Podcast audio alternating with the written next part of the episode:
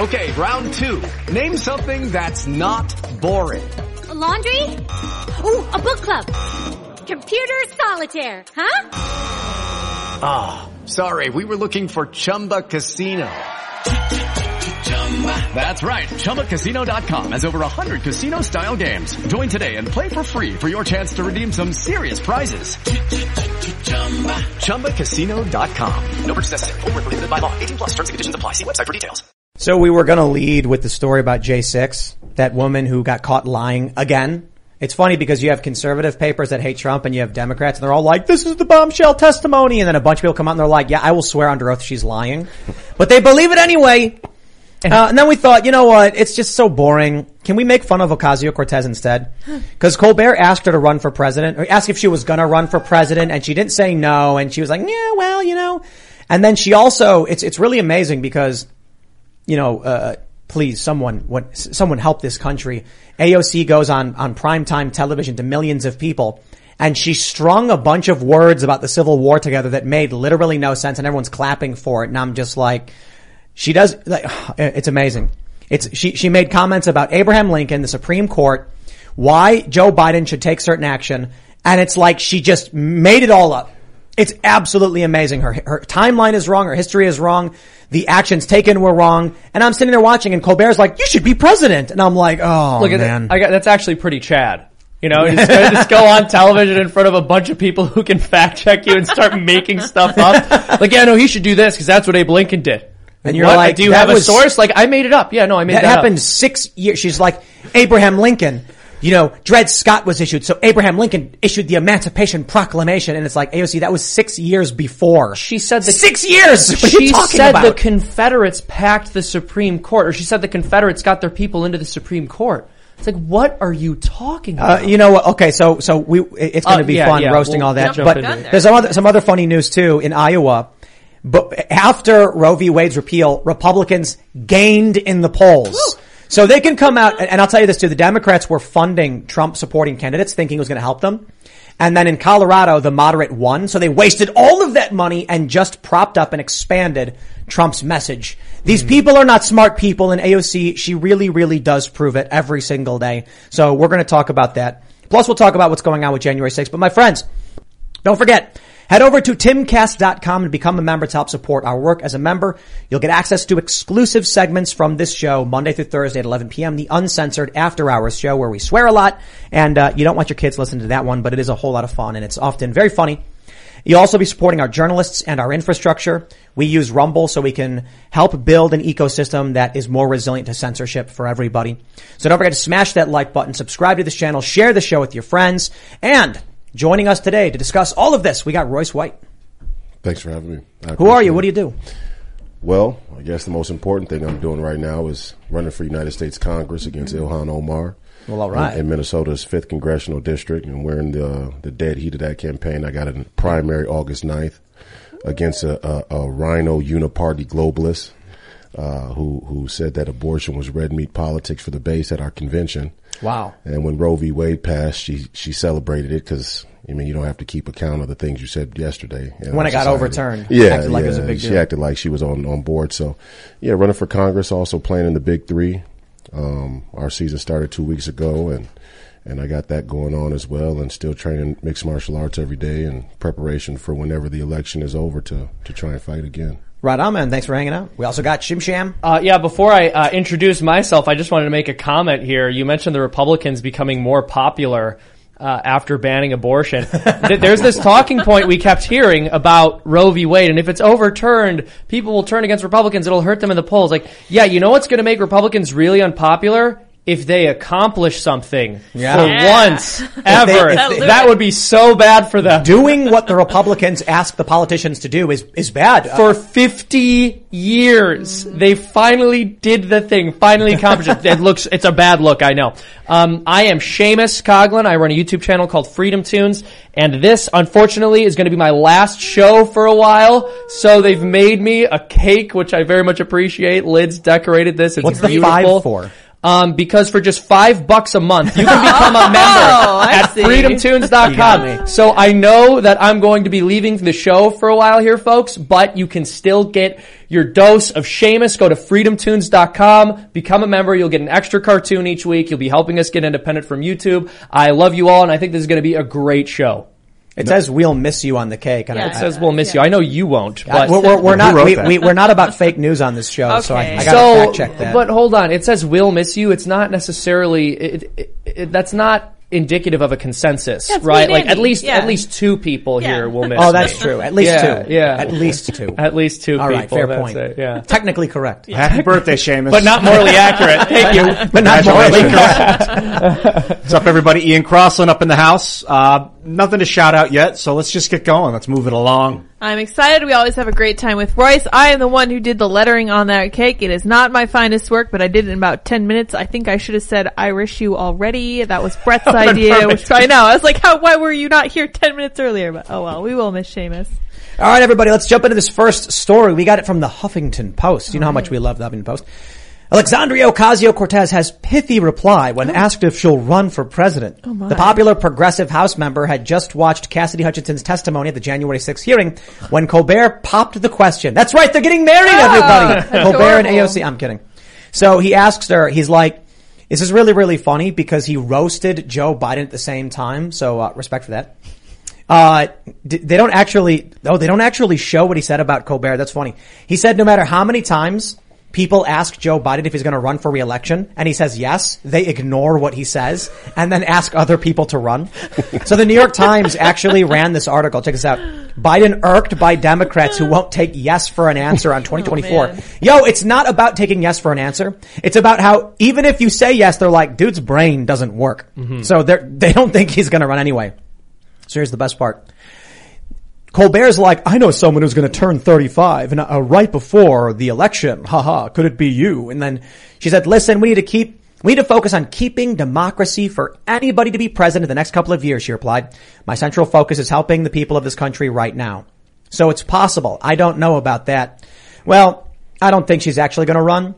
But the fact that on primetime TV, Stephen Colbert is asking her if she will, I think what we're seeing, you had CNN say, Hillary? It's her time now. Did you see that article from Chris Cillizza and then everyone made fun of her?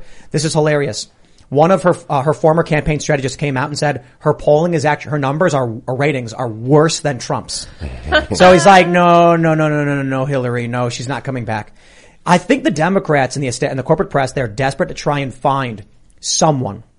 I think the goal of asking AOC is so that they drop the stone in the water to see where the ripples go.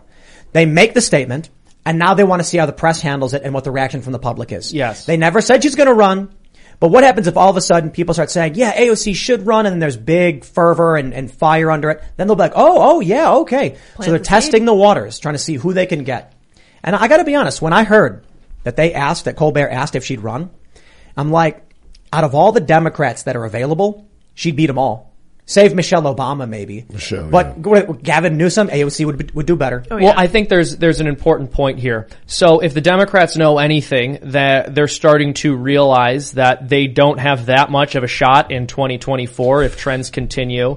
There's not much hope for their party right now. And so it could be possible that what they would plan on doing is putting up some throwaway candidate in 2024 who's anti-establishment and actually relatively popular with their base so that next time an election comes along when a Democrat actually does stand a chance of winning, they can go, we tried this anti-establishment person. The people weren't interested. They lost. We're not going to run them. Or they can use this as an opportunity to raise AOC's profile. That too. Right now, she's just a popular House member. She's not a senator. She's not that big. A presidential campaign run where they expect to lose can can push her up to a very prominent public space at the national level.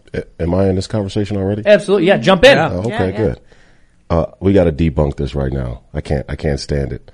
This whole facade that AOC is anti-establishment Uh, yeah. Right. Fair enough. is Fair a, enough. is a She's- complete scam. They want to run her as anti-establishment. Exactly. But I, I want to say that Exactly. the the ploy that they're running is that when you say you're socialist, then you're anti-corporate. Mm-hmm. But when you plan to expand socialism to the global scale, it's the ultimate form of corporatism. Yeah, I would agree. And also, there's nothing AOC believes that our public education system has not been set up to brainwash children into believing. So I know I totally agree with you. I mean, she eats out of the palm of the establishment, but she's viewed as an outsider. But if they don't, and I wanted to say, if they, if they don't win in 2024, it's over because the young America First populist movement that's on the rise is going to go in and crush the old narrative that allowed an AOC to hmm. pose as anti-corporate. And it's all mostly predicated on one, the story of blacks historically in the country. That's kind of the linchpin of grievance politics and hmm. anti-establishment, but also the young people who are indoctrinated at schools. And if the conservatives win in the midterms in 2024, we got to go back and take those schools. Lucky Land Casino asking people what's the weirdest place you've gotten lucky? Lucky? In line at the deli, I guess? Aha, in my dentist's office. More than once, actually. Do I have to say? Yes, you do. In the car before my kids' PTA meeting. Really? Yes. Excuse me, what's the weirdest place you've gotten lucky? I never win and tell. Well, there you have it. You can get lucky anywhere playing at LuckyLandSlots.com. Play for free right now. Are you feeling lucky? No purchase necessary. Void where prohibited by law. 18 plus. Terms and conditions apply. See website for details. I think we're headed towards a um, there's a strong possibility of hyper racialization happening in the next several years. Yeah. There was a viral thread where this uh, this dude said, you know, uh, there are young white men in school being told that they're the oppressors. Then they see that most people in college are female. Then they see that, like, you know, when they apply for a job, they're like, we're not hiring any white men. And so this is a big thread where they explained that, you know, maybe it applies to older white men. Because when those older white men were younger, they were the majority and they controlled a lot of the space. But now that it's inverted, younger white men are growing up being told that they're the evil oppressors, but they're getting held back and they're getting restrained, so they're getting angry and they're forming racial identitarian groups or they're starting to coalesce around race. Mm-hmm. So the left, in pushing this stuff, I think is hyper racializing everything. One hundred percent, one hundred percent. What they're banking on is that white people are always going to self-flagellate every single time a discussion on racial issues comes up because that's sort of been the status quo. But ultimately, at some point, white guilt runs out. So it's it's generational. It's generational memory. Uh, what people don't understand when it comes to politics, they talk about like the pay gap, right? Yeah, but for which demographic? The pay gap exists for sure among boomers. The pay gap exists among millennials, but it's inverted. Millennial women make more money than millennial men. Millennial women are more likely to graduate college than millennial men. Yet they keep pushing a narrative as if it's the younger generation suffering what the older generation went through. And that's going to cause a serious problem. Because in these stories, whether it's about uh, uh, leftist racial identitarianism, creating more white uh, identitarianism, or social issues that were relevant 50 years ago not being relevant today, and then punishing young people today based on grievances of the past, you are going to raise a generation with an inverted uh, system which causes oppression, which causes anger and animosity. The only difference is, right now, they're telling the young majority, white males, that they're evil and oppressors, and then restricting them. But these young young men don't know anything about the civil rights movement. They didn't experience that. They weren't part of it. They don't know anything about slavery, Jim Crow. They weren't a part of it. They don't know anything about the Klan. They don't. They, they they're not alive during a time of the Klan, and they weren't a part of it. But they're still the majority. So what happens when you when you raise a the majority and and and tell them that they're evil oppressors, and you take from them, you make it harder for them. Yo, they're going to come out in force. They're going to vote in force and then it's really going to flip. Pendulum's going to swing hard in the other direction. Bunch of kids that believe they're evil oppressors grow up to become evil oppressors. Gotta no, no, that's not what. I'm saying. Well, that's I'm also going to happen. I'm saying that it's possible. A lot of them Yeah. do. It's that this this you know 17 year old white kid is like there. You said there's a pay gap. Why do all the women make more money? You said you said that men are privileged. How come I can't get a job? You said that men, men are privileged. How come the women are the ones who are graduating from college? Right. How is it me? Because they do not live in the generations past. This this thing where people are telling us one thing, but it's not right. Like that the economy is doing great. When you have like the the speaker, Uh, it's driving people crazy. It's driving me crazy. It's got to be driving young people crazy because they don't have the context I have, at least the outlet I have for the most part. Not that all of them don't, but I mean, it's got to be driving people insane. That's dangerous. My my my concern about the entire race conversation that I've been thinking about more recently is the concept of white itself. Mm-hmm. I don't like it. Totally agree. But what do you mean by that? Well, I'm Irish. The- I'm the- the- uh, what I mean is, It's true, I'm there's Irish. there's a bit of a double cross and triple cross when it comes to saying who's white. I mean, Barack Obama was white. Was he? what what I mean is, you know, in in Europe, let's say for example, Is white. Sorry. nobody nobody calls themselves white. You're from Spain. You're from Romania. You're from uh, Italy. You're from uh, the UK. You're Irish. Whatever the case may be.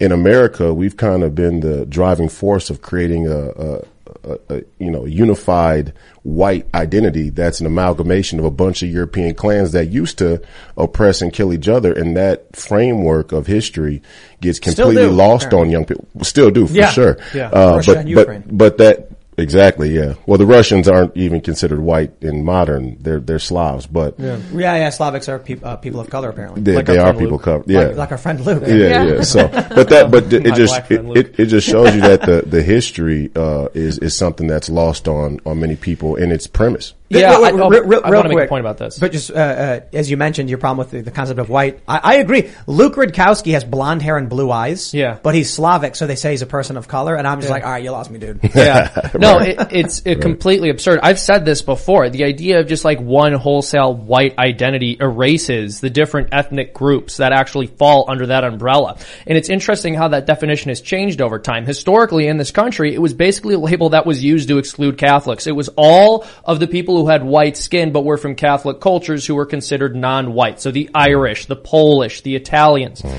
And now today, Irish people are considered white, but Irish people weren't considered white until being white meant you had to apologize for being white all the time. Well, so this is this is actually the left's argument. That's what it is. Their, their argument is that white changes. Mm-hmm. That Italian people weren't considered white. Therefore, white whiteness today doesn't really mean the color of your skin. It means like Your dominant ideas, your beliefs. social structure. Right. Well, the you know the Washington Post said that I'm far right white nationalist. Now they're going to start calling black people. serious, they're going to start are, calling yeah. black people who are America first. Larry Elder. Yeah, the, you're white Candace. Owens. Clarence Thomas. It's, it's like it's like it, it, Dave Chappelle's skit has come to life. Mm-hmm. Mhm. Clayton was it Clayton Bigsby? Bigsby, yeah, yeah. I can't. You know, Dave, you're a prophet. How is this? How is this real life? It's almost like he manifested it. He made the skit thinking like this. I'll make something so crazy it'll never work. You know what the fascinating thing about that Clayton Bigsby segment was? It showed that it was about culture and ideas more than mm. race. That in his bit, the point being made was that the white supremacists were like, he's such a good speaker and his ideas are so beneficial to us. We gotta, we gotta keep him around. And then there was the scene where he sees, he hears the rap music and it's three white guys and then he calls him a racial slur and they liked it because they were trying to be That's black. right. They're like, cool. Yeah, like the, the the point was interesting. It was that it was about culture, not about race. And I, I think that that actually is still true today.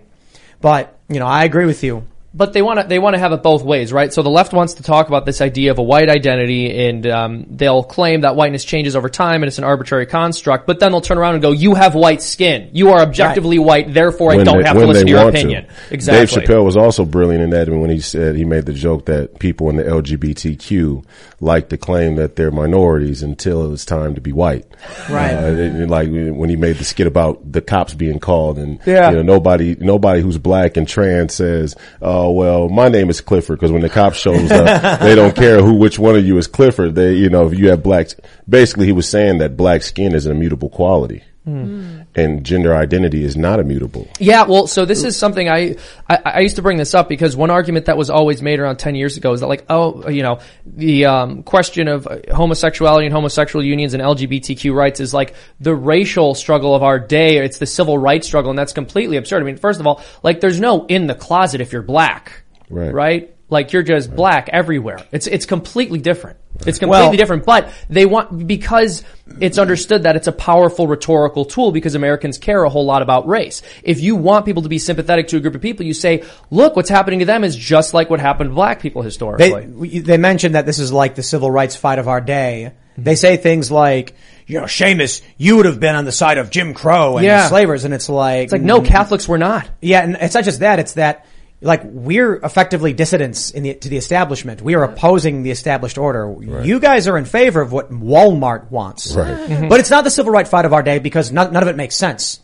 Like when Larry Elder comes out and he says, here's what I think we can do for black families. And they go, you're a white supremacist. I'm like, bro, you're a white person calling a black man a white supremacist because you ri- don't like his politics. It's ridiculous. You're not fighting for civil rights. You're just an egotist who doesn't like the fact that your, your cudgel, racism, doesn't work or make sense. Mm-hmm. The same things with, with Candace Owens. Yep. Uh, Black white supremacists. No, n- neither. They're neither. That's, that's insane. They're just people with ideas you don't like. Well, the people who they think are white supremacists aren't even white supremacists, let alone the black people being white supremacists. But the other, the other interesting historical piece of this that I think paints this cultural appropriation that the LGBTQ movement is doing goes all the way back to the Black Panthers and Fred Hampton.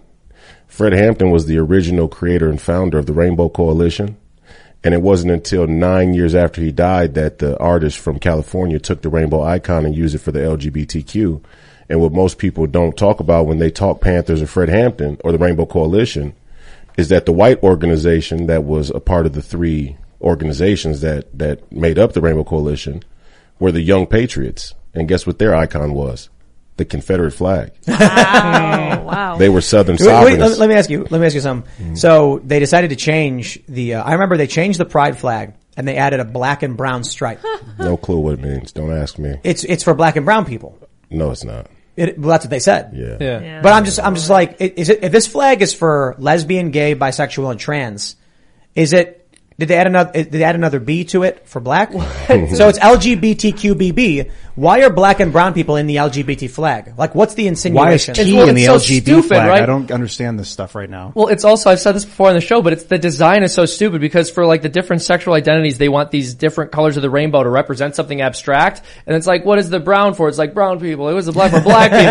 It's like, wait, they, why, like, why did, but like, why didn't they get creative colors? Why Hey, did they- everyone else get, they they added a white triangle to it. did they really? Yeah, they did, yeah. Learning that the Must be rainbow, for white people, the rainbow's from the Rainbow Coalition, which was a multicultural thing, makes a lot more sense. Well, the rainbow was Well, the Rainbow Coalition was initially um, Fred Hampton. Although the Black Panthers had this Marxist-Leninist uh, philosophical background, uh, Fred Hampton was kind of an, an anomaly in Chicago, and he had his own, you know, version of the Black Panthers, you could say, and, and that was the Rainbow Coalition in which he kind of reoriented the Black Panthers focus on the working class. And he said that despite the racial issues that do exist in America, there is a greater uh, predation happening on the working class economically. That was the whole motif of the Rainbow Coalition was the working, the unity of working class whites, blacks, and, and Latinos. So each color in the, in the- in the original pride flag like represented some idea, Yeah. and I think they actually had magic in there. And then they were like, "We I should, we, yeah, we should get rid of the magic Yeah. from this flag." Does that make sense?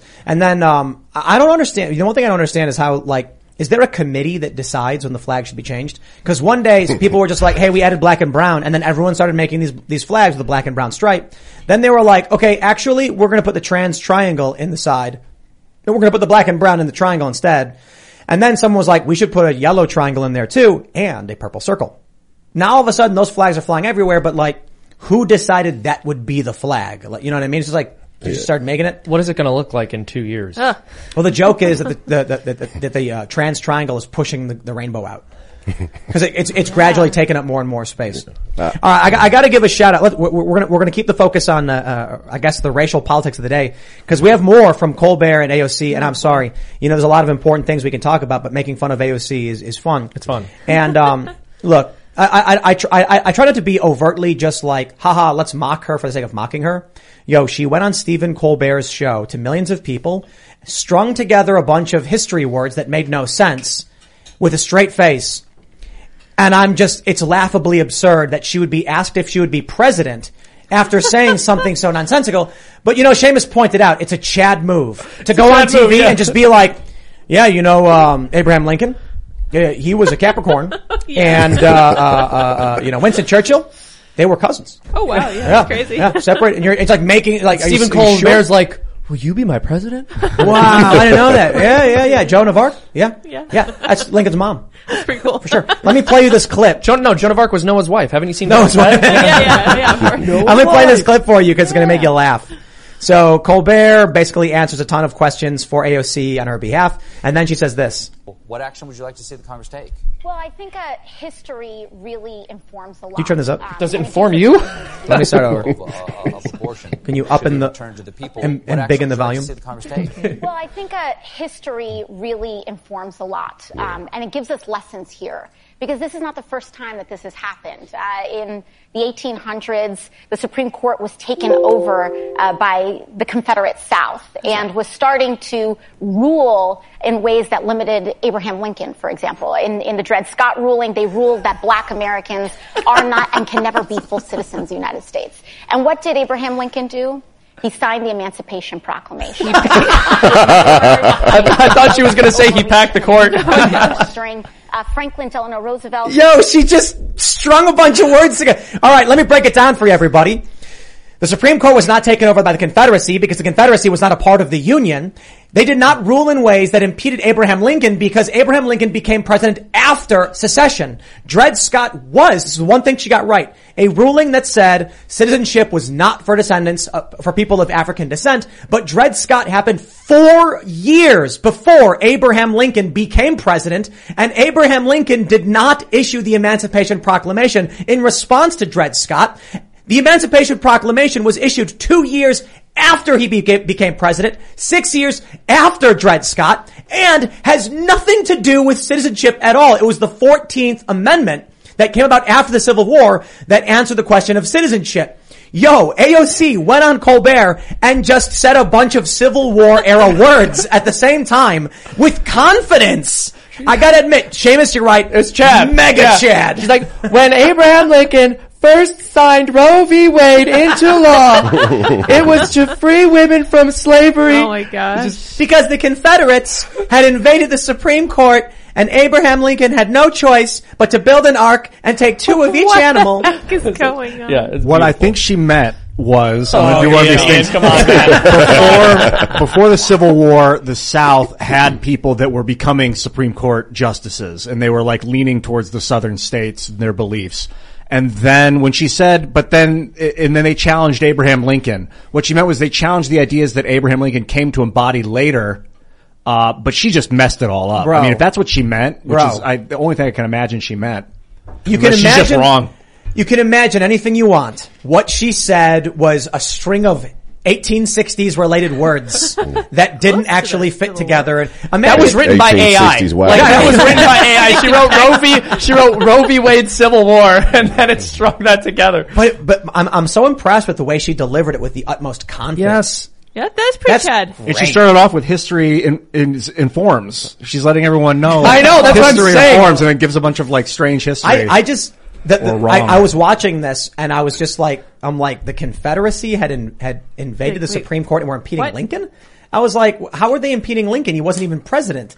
Even if her point was that Southern Southern sympathetic justices were on the court, they could not have in any way impeded uh, uh, Abraham Lincoln because he wasn't even president until after several states had already seceded and said that they were no longer part of the Union. They, and, and, and there was a question before he was even president as to whether there would be military intervention to stop secession. Now granted, fair point. Abraham Lincoln won the election and then they were like, all right, that's it, we're out. Yeah. And then several months later, se- several states secede, and then Lincoln becomes president. He's like, I don't recognize any of this. And things started to escalate from there. But it had nothing to do with the Supreme Court. Granted, he did try to go after a justice. It's just, when I heard this and she was like, Dred Scott said that, you know, uh, black people weren't citizens. So Abraham Lincoln, what did he do? He issued the Emancipation Proclamation. I'm like, those two things are unrelated to each other. When Judge Dred Scott decided, Judge. Dredd. These these people offend me. These these are the black bourgeoisie elite that are more interested in diversity, equity, and, and inclusion, faux politics, than they are the American people. And later in this clip, I think she said something along the lines when they asked her about running for president. I'm interested in, in helping the American people. Uh, no, she's not. I mean, she's a complete puppet. She's a prop. She's uh she's an actress, and she doesn't need to know history because the entire mainstream media apparatus uh, is is her backstop.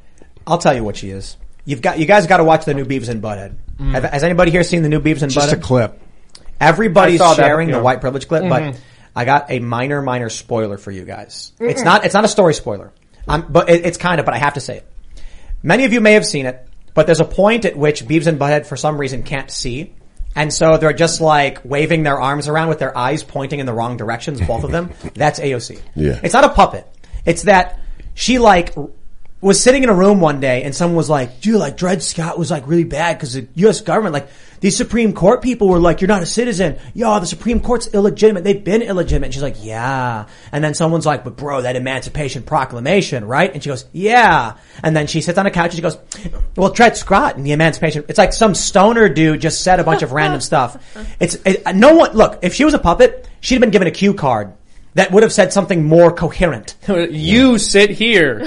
Right. You take your seat. You explain Dred Scott. No, you know. explain Civil War. I, I don't know. I, I tend to slightly disagree. I think the new, the new impetus towards societal control, psychological control is to see if they can get people like AOC who are conscious and know full well what they're doing, uh, to, to vote for them still. And I, that, you know, that's, that's my interpretation. Like, and I don't know about her. right. You're right. I don't know about AOC.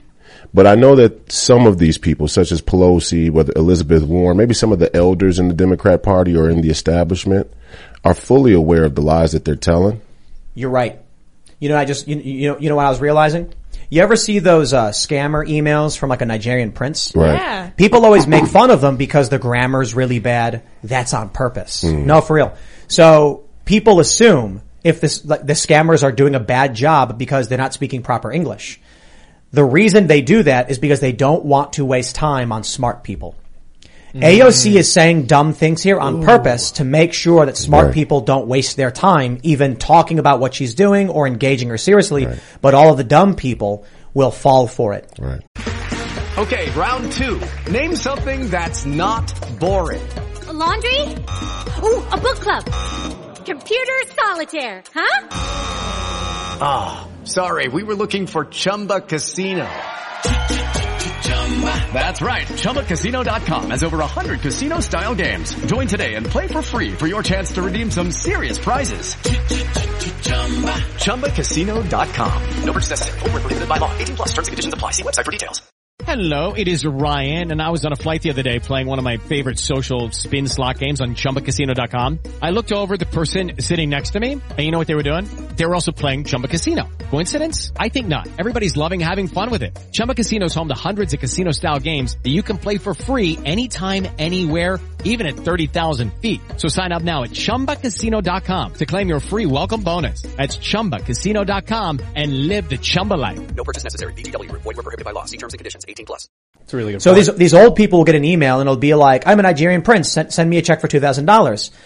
There's typos in it. It makes no sense. A person of moderate intelligence says this makes no sense. Exit out. But if they sent a really well thought out message, a smart person is going to be like, "I'm not sending you any money. It's the stupid people they got to go after." Yep. So they want to filter out the smart people. And slowly but surely make people dumber and dumber so that the pool is bigger. Yeah, how many people do you think now are, are like following this? Because Colbert gets about 2 million viewers, mostly not in the key demographic, but, you know, many. How many people do you think sat down today and they were like, well, you know, with Dred Scott, um, Abraham Lincoln issued the Emancipation Proclamation. So, so Biden should make a declaration too. And then it's, the, how many people do you think are just going to mindlessly repeat the gobbledygook nonsense she just said? Way too many. Way too Yep. many. Well, bec- I mean, if only we had some kind of disinformation board, you know, to fact Yeah. check this. If only we had fact checkers. Yeah, I know. Who actually cared about what our politicians said. I know. Can, I I wonder if PolitiFact mentioned like- any of this stuff. Every now and again, she will get fact checked. Keep talking. I'm looking up. Yeah, no, no. I'm, well, I, I'm looking because I'm curious to see what they'll have to say. But I mean, obviously, this is not some minor blunder. She's I don't getting think they very even did important it. Details wrong. Look, they, I don't even think they actually even fact checked her. Hold on. Look at this. The last thing they have is from May 9th.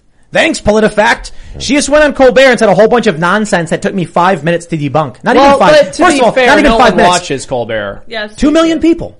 Oh wow, Two million Well, people per I night, yeah. corrected. I guess he does get views. So he, he gets a decent, it's, it's mostly not in the key demo, but he Hmm. does get a decent key demo viewership.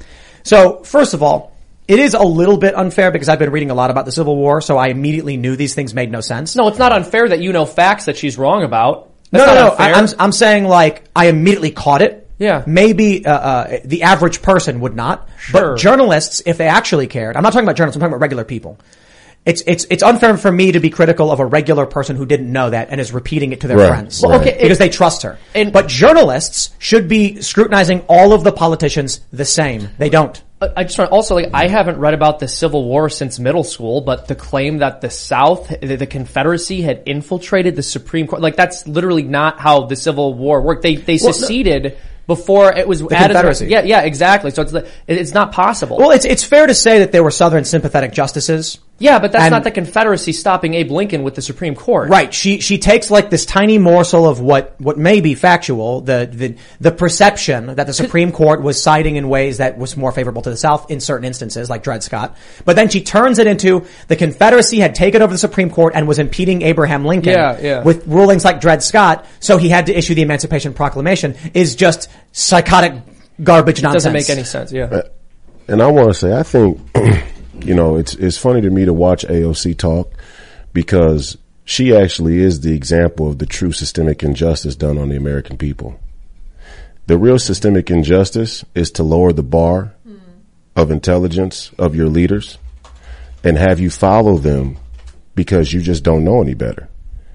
To create a society of mindless bots from a through a variety of ways, and then give you a puppet leader like AOC that can in no way properly represent you in governance or anything else for that matter. That's real systemic injustice, and she gets to run around with the motif of systemic injustice as the hallmark of her platform. That's a double cross and a triple cross for the ages. It's like a popularity contest. I mean, that's what voting is. But do you think it's that we shouldn't have voting?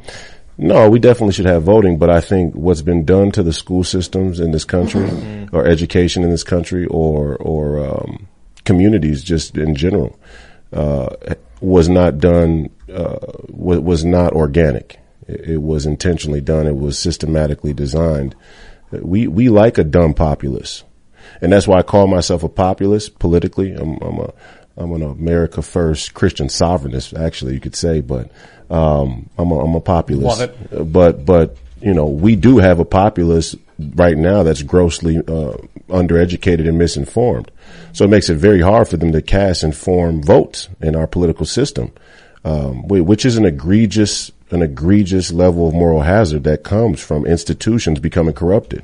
And in the West, we do place a premium on the individual, but culture does have an impact on the individual, and we have to understand both things happen simultaneously. But when the when the establishment gets as corrupt as it's become now, you get 81 million people voting for a man who shouldn't be allowed to drive a car. Yeah, I think corporations becoming legally people severely corrupted our capitalist institution to the point where now they're making corporations are making political statements and that, that you can't sue them, you can't destroy the people, sue them into oblivion. The owners they just declare it bankrupt and So no, nobody fact checked what she said. Like no, Pissed. n- n- You're I- pissed about that. Well, the the point I'm making here is any conservative politician who even says anything slightly wrong, like Ron DeSantis, was fact checked because I can't remember exactly what he's talking about, but he said something slightly imprecise, and they're like, "False, false, false! We got him, we got him, we got him!" Everybody, and they're Yeah, clapping. yeah. AOC goes on primetime television and millions of people strings together random words, and everyone's like, "I'm okay with that." Yeah. Mm-hmm. You made a, a good point about AOC, and I, I think the word is almost controlled opposition in a sense, right? She's supposed to be the outsider candidate, but she really does, she does present everything that the establishment would like for people to believe. I think a huge part of the problem, and I, I've got on my soapbox about this a number of times on the show, but we have a culture which basically places instant gratification above everything else, and even in really intimate, important ways. So we've completely saturated our society with pornography and people eat gross fatty foods all the time. And basically the idea is you shouldn't do things in line with their purposes. You should do things in line with what brings you the most pleasure. And it trains people to constantly take the path of least resistance. And when people take the path of least resistance, they're much easier to herd. sh- it's Seamus- much easier to get people to obey you when they're going to go along with what's easiest, right? Before I lose my temper, Oh boy. I need you to clarify what you meant by gross and fatty foods. Okay, so basically, and I don't mean to imply that there's such a thing as anything that's less healthy than something else. Right? Everyone's healthy All all, the are the time. We're all equally healthy. All foods are equally beautiful good. no matter that what. cake right exactly. there. That this Is- cake is super healthy and super good for me. So do you mean Yes. gross fatty as one thing, or do you mean gross comma fatty? Gross comma fatty. Well, it's it's no, both, no, no, right? no, no, no. Avocados are fatty and they're good for you. Okay, no, no, okay. I've Yes, been no, doing fat keto, can you actually take it back. Fat, fat can be very good for you. I'm talking like right. the kind of stuff you get at McDonald's, my and I'm joke. talking, yeah, and it's and- fried, it's sugary, it's salty. And it's okay to have sugary foods every now and again, but if if you're if every meal you eat is this gross stuff that's going to weigh you down and destroy your brain and it it again it trains you towards doing something not in line with what makes sense Well, either so- for the occasion or for what you're supposed to be eating.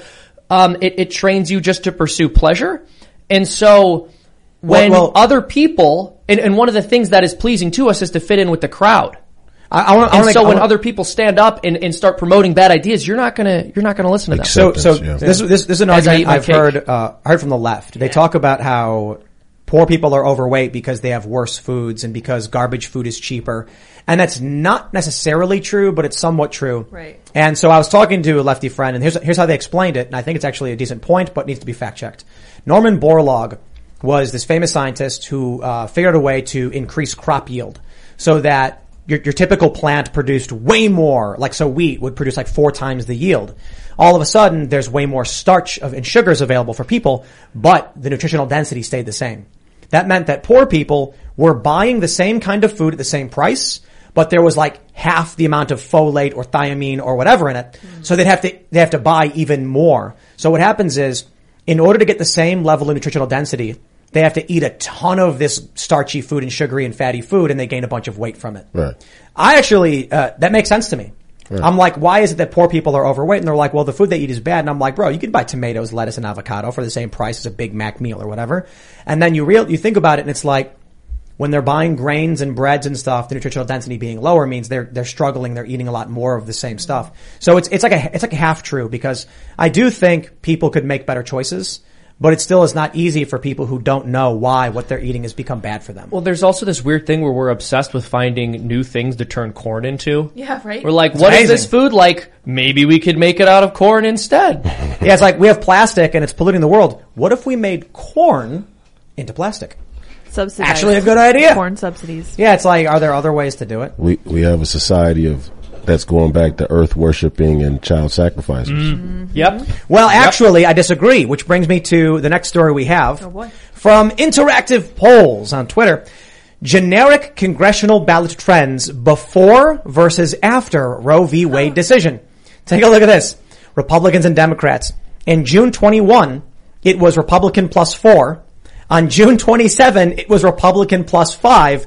Republicans gained one point after SCOTUS overturned Roe v. Wade. That's technically not true.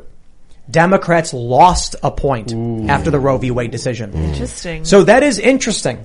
Why is it the Republicans were like, I'm cool with that, and Democrats were like, we're mad at Democrats over this? That's that's the progressive left pulling the the centrist uh, moderate Democrats over into the left field. I saw that a lot. I didn't I didn't realize until I started watching. Well, I didn't start watching, you know, per se, but I watched the Young Turks about a month ago when the whole Roe v. Wade thing was was first breaking out when the document got leaked. And Anna Casper, what's her name? Kasparian, Yeah, yeah, yeah. Me and her got into a huge Twitter back and forth, and and when I watched it, I realized that the left pundits were talking less about Republicans or Trumpers, and they were talking more about the uh, the the the dis you know contentment they had with Joe Biden and the Mhm. establishment Democrats, and that's just a way for them to to pull them over into into left field. And I think when I watch Joe Biden talk now, I can see that he's not so much speaking against the right as he's trying to appease the far left. Yeah. Yeah. Well, Joe Biden is weird, right? Because for so long he's adopted these far left positions and he's said things about how we need to like affirm children, which is just another way of saying that you should be able to push them through gender transitions, that kind of thing. Um, he's also extremely radically pro-abortion. He wants to repeal the Hyde Amendment, which prevents federal funding from, uh, from going towards abortions.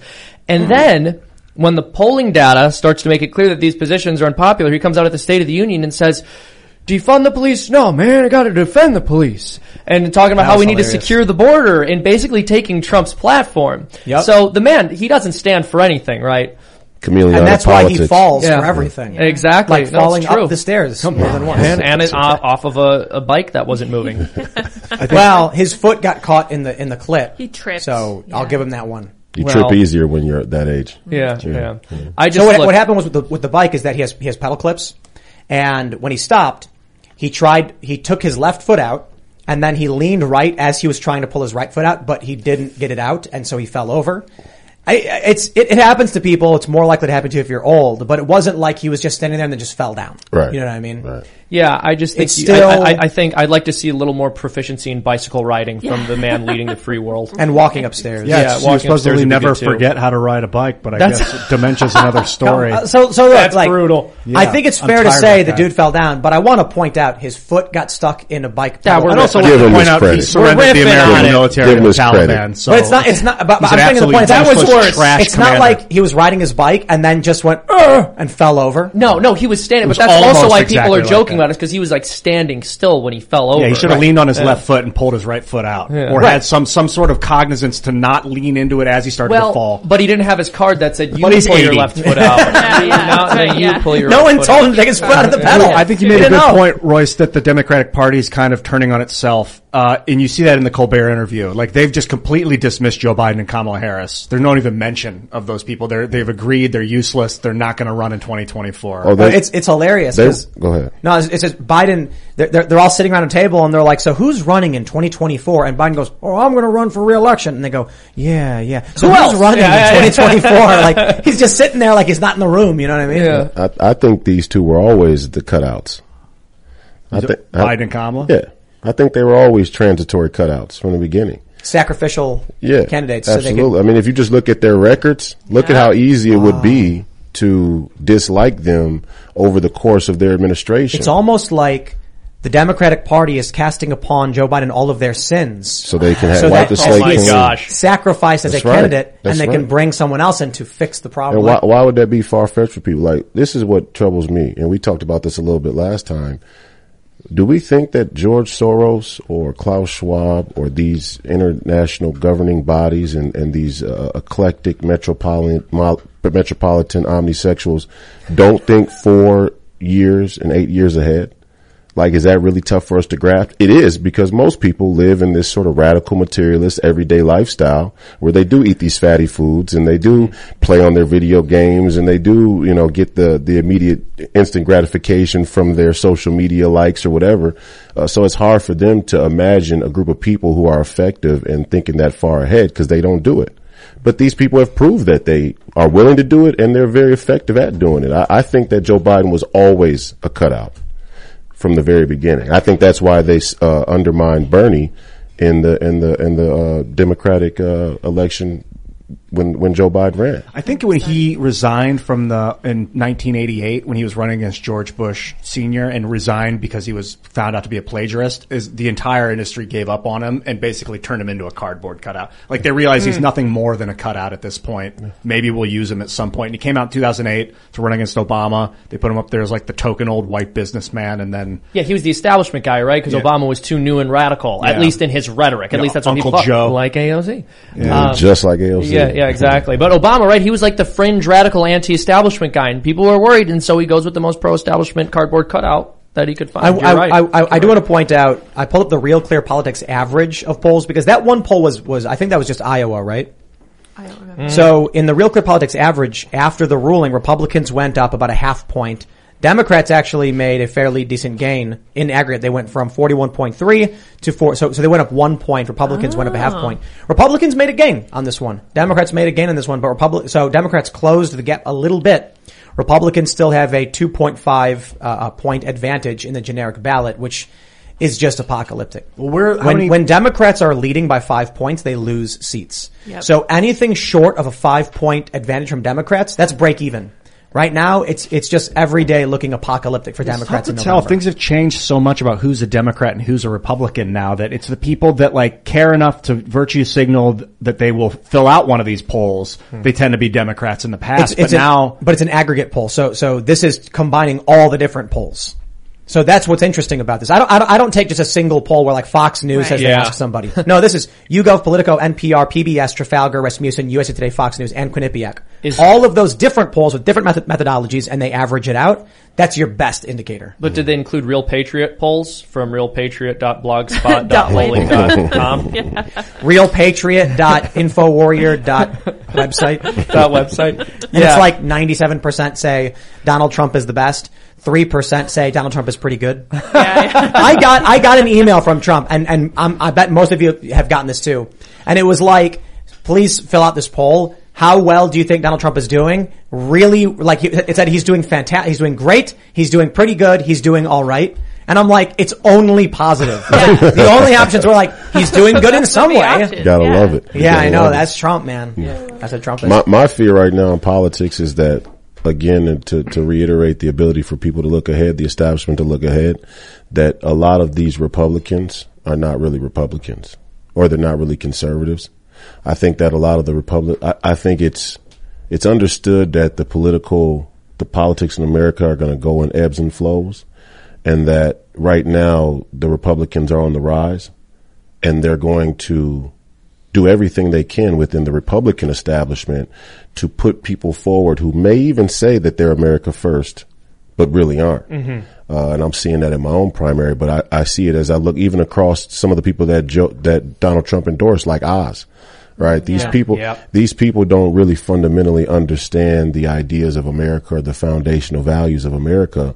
Um, and, and if they come to power, even if it's a Republican held, uh, you know, House, Senate, presidency, uh, America could still be on a losing track with Republicans in office because the, the Republicans have been in on it. Oh yeah, well we, we sort of joked about this a while ago when we were first going through this this polling data, uh, which suggests that there will likely be Russian interference. But when we were looking through this polling data, I was just kind of joking about the fact that yeah, no, and the Republicans uh, might win in a landslide, so they can not do anything. So they can just Right. keep not doing anything. Sit on their hands and just say, slow down there, Democrat. come on, you're going too fast. to be fair though, you know, I do rag on Mitch McConnell. He did basically yeah. get this Roe v. Wade thing. It's true. We were talking about that with Will. My my issue though is like partly the reason I was thinking about this. Like you know I'm still ragging on Mitch. For Republicans, he actually he actually got this for them. For me, that wasn't a big issue for me. The issue was like you know I'm I'm, I'm more libertarian. I'm not conservative. So for me, Roe v. Wade, I'm I'm rather dispassionate on. Mm-hmm. And it goes back to the states. I'm kind of like okay, that's federal government rescinding authority. That there's probably a lot of good things in that. My answer to Democrats on the left is they, sh- they should be filing lawsuits at the state level on, on the same grounds at the federal level and then win in the states. What I want to see is Republicans win on policy grounds that they just don't engage on. They don't. They, they haven't engaged at all on the social media censorship. They just spin around in circles. They're caving on gun rights. How about so for me? I just don't see anything. auditing the Federal Reserve. I mean, I'll- I'll take you it. let the economy flounder like this. That's that's the ultimate failure of a politician So- right now is to let the economy flail. So you're you're saying that you think because the Roe v. Wade issue is well, the Roe v. Wade issue was illegitimate in its inception. That's number Mm-hmm. one. So for Mitch McConnell to back this isn't necessarily as extreme as it as it seems due to the public, you know, the, the public's view of Well- it now, but constitutionally it's not really an extreme position as say him being more America first on trade or other policies. They, Mitch McConnell played the the judge game. Hey guys, it is Ryan. I'm not sure if you know this about me, but I'm a bit of a fun fanatic when I can. I like to work, but I like fun too. It's a thing. And now the truth is out there. I can tell you about my favorite place to have fun. Chumba Casino. They have hundreds of social casino style games to choose from with new games released each week. You can play for free anytime, anywhere. And each day brings a new chance to collect daily bonuses. So join me in the fun. Sign up now at ChumbaCasino.com. No purchase necessary. VGW Group. Void were prohibited by law. See terms and conditions. 18 plus. Judy was boring. Hello. Then Judy discovered ChumbaCasino.com. It's my little escape. Now Judy's the life of the party. Oh baby, mama's bringing home the bacon. Whoa, take it easy, Judy. The Chumba life is for everybody. So go to ChumbaCasino.com and play over 100 casino-style games. Join today and play for free for your chance to redeem some serious prizes. ChumbaCasino.com. No purchase necessary. Void were prohibited by law. 18 plus terms and conditions apply. See website for details. and Republicans played the judge game and ignored the cultural issues. Yeah. The cultural issues have a big impact on me, so I'm biased. For conservatives who are pro-life, they, they, they were ragging on Mitch McConnell and Republican leadership over the culture war issues, but then when they get this victory on Roe v. Wade, they're like, oh, okay, what they did worked for us. Mhm. For me, Roe v. Wade wasn't one of my issues. So I'm like, gun rights, free speech, you know, uh, um, schools and all that stuff. What are you doing on these issues that I'm worried about? So I acknowledge that's my bias. Mitch McConnell was very effective in getting the Roe v. Wade decision for conservatives. That's a fact. Yeah. For well, me, the recent gun decision too, right? the recent gun decision, absolutely. That, Yeah, yeah. It's a fair point. Yeah, it makes it through the the courts. It, it doesn't go as far as uh, uh, I'd like it to, but I'm like, okay, those are those are decent victories. I do think, and, and so credit where credit is due. As much as I'm still not a big fan of the Republicans because policy wise they do very little, the judges did get some victories.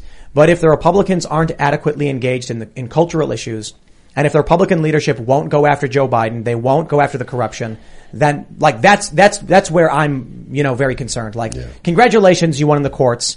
You know, pro-lifers got their thing, pro-gun people got got their thing. What about Joe Biden being corrupt?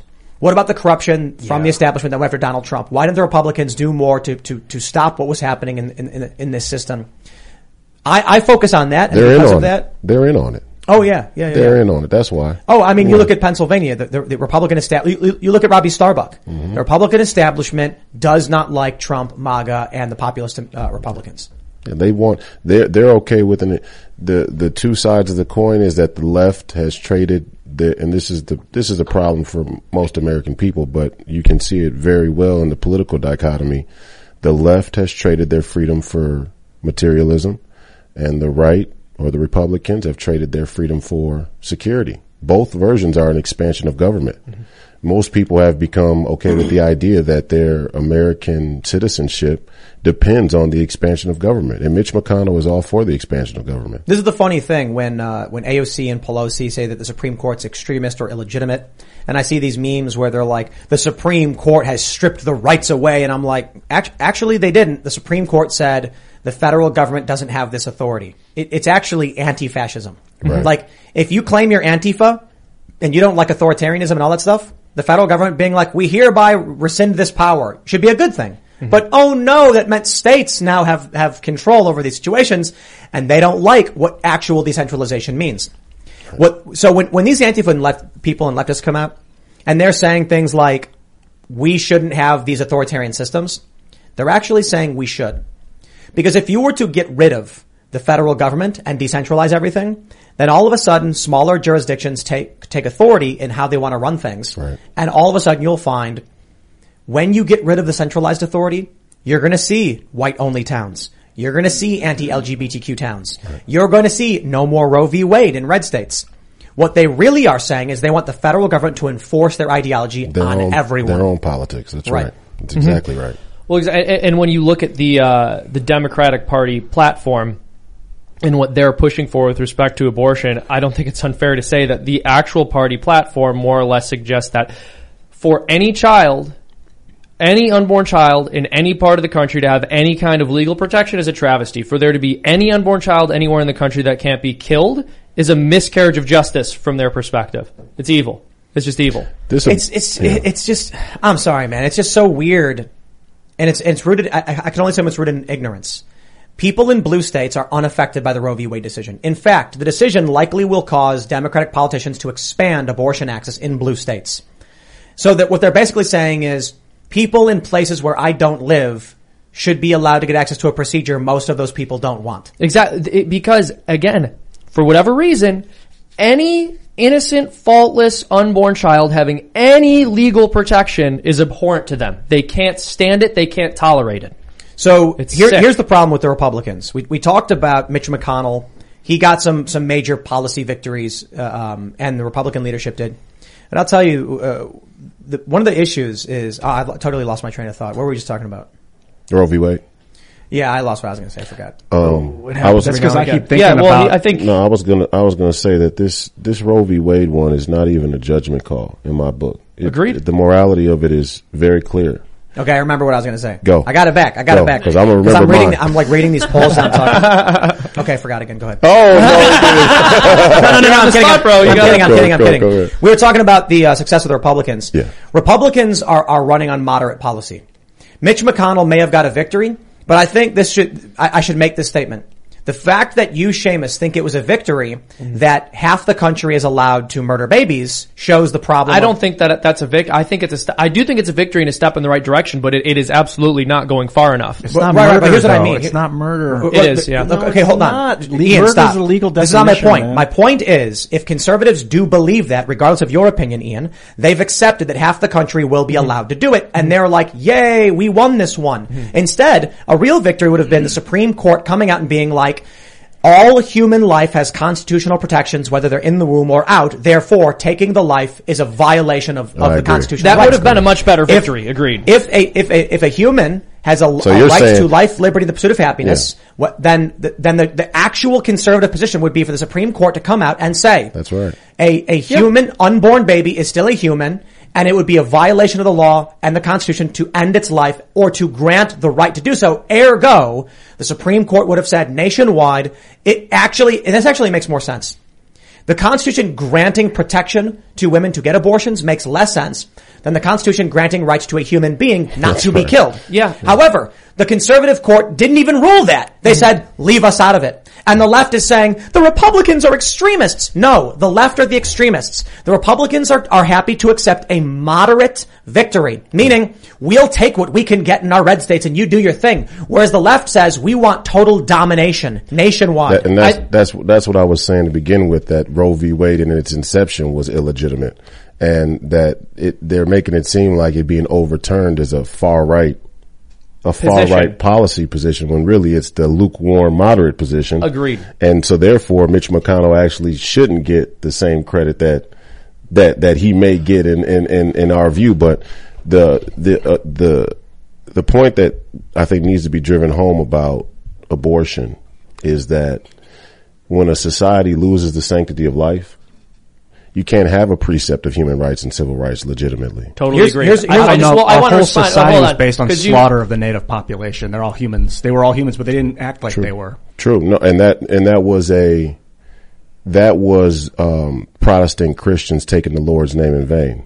It's not an indictment of God and it's not an indictment of America. It's an indictment of those few men who chose to use the Lord's name in that way at that time.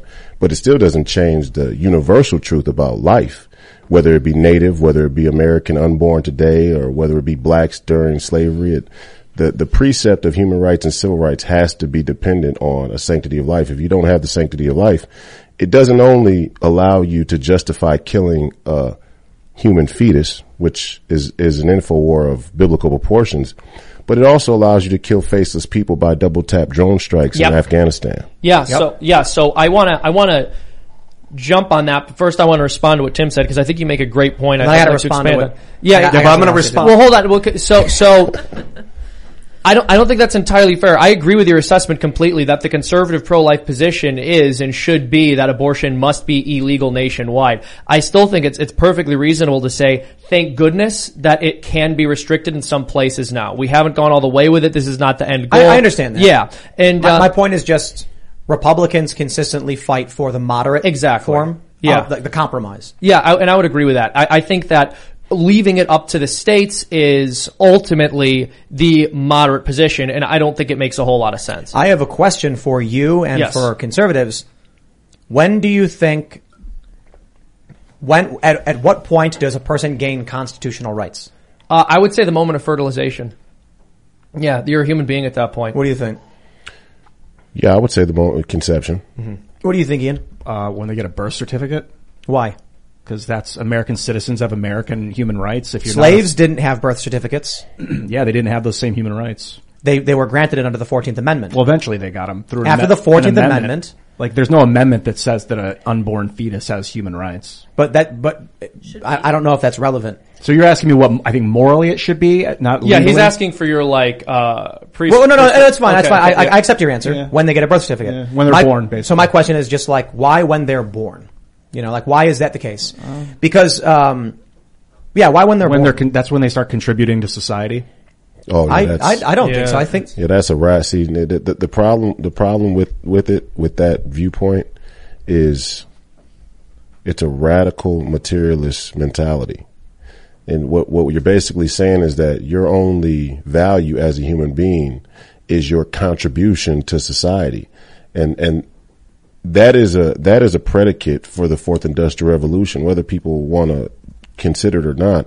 This whole abortion argument is really a predicate for the fourth industrial revolution to be able to other human beings based on their level of productivity and justify killing them by food, whether it be big pharma, maybe a pandemic, uh, whatever the ca- nuclear war, uh, health freedom, climate, whatever it is, the ability to judge and rule somebody based on what they contribute to society solely as the, the anchor of their human rights or the fundamental claim of human rights is, is just about as anti-human as you can get. I don't know because what if they start tapping people's brains with neural net, reading minds, doing pre-thought crime, and they do it to babies in the womb, and they're like, that baby had an illegal thought when it was two months old. It's going to be, it's now arrested. You're There, like, there'll, be, dude, there'll be no neural net if I'm in Congress. That's a Well, heresy. so- That's a heresy to begin with. So let, I want, I want, I want- let me pull up the story we have from timcast.com.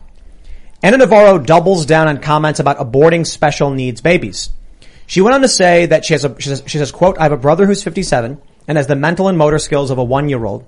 And I know what that means financially, emotionally, physically for a family. I have a step granddaughter who was born with Down syndrome. And you know what? It's very difficult in Florida to get services.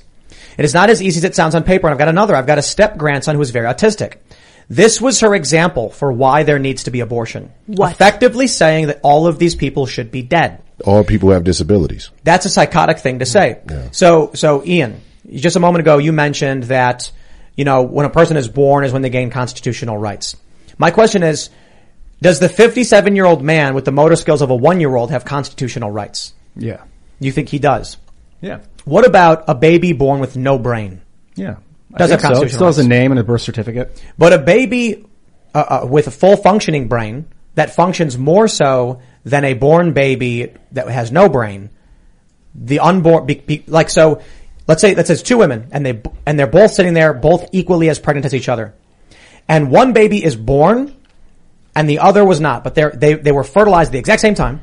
The one still in the womb has a fully functioning brain, and the one outside of the womb has no brain, just a just a cerebellum, so it's basic motor functions.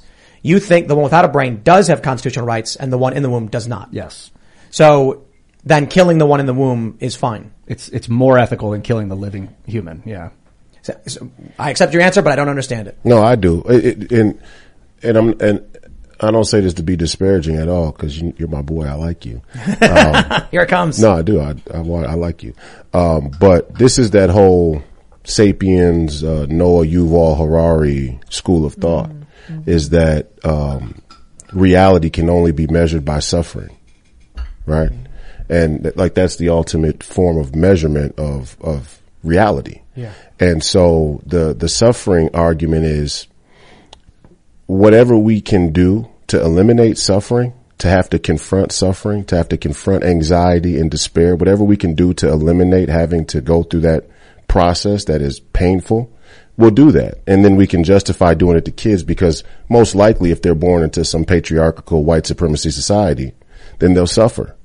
And my, my point is that who do we think actually ends up dead in those scenarios from these white yuppie snowflake milk toast uniparty globalist establishment politicians black people brown people the numbers hmm. suggest that I, I have I have a thought experiment for you, Ian. So, all right, let's let's say right here, you've got two women. They both conceived. They both had a baby conceived in them at the exact same moments. One baby has no brain and is born, and the other baby has a brain, totally functioning, completely average, unborn. And you said that you think the one that was born but doesn't have a brain has more constitutional rights, or does have constitutional rights, and the one unborn doesn't. Right?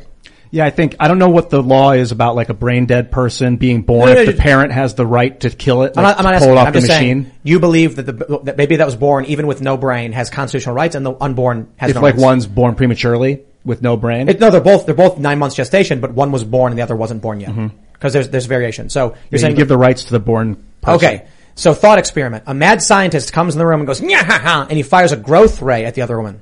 now she's 70 feet tall, but the baby stayed the same size. Her womb is now a giant open room and they bring in a TV and a table and the baby's still there and then someone raises the baby, but still in the womb. The baby learns to read and write. Does it still, does it have constitutional rights yet? No, not by modern day law. By, by your, by your opinion. Should it with growth rays? Um, no, we're gonna, we're gonna have to rewrite My- the law. My point is, I'm trying to understand why you don't think that baby has any rights. If the womb became as big as a skyscraper due to a mad scientist, an alien blast them, she's like, ah, and she turns into a building. And the baby is still technically in the womb, but it's massive now. And people walk inside and they're teaching it math and reading and it's, and it's aging and eating food. You, it has no rights.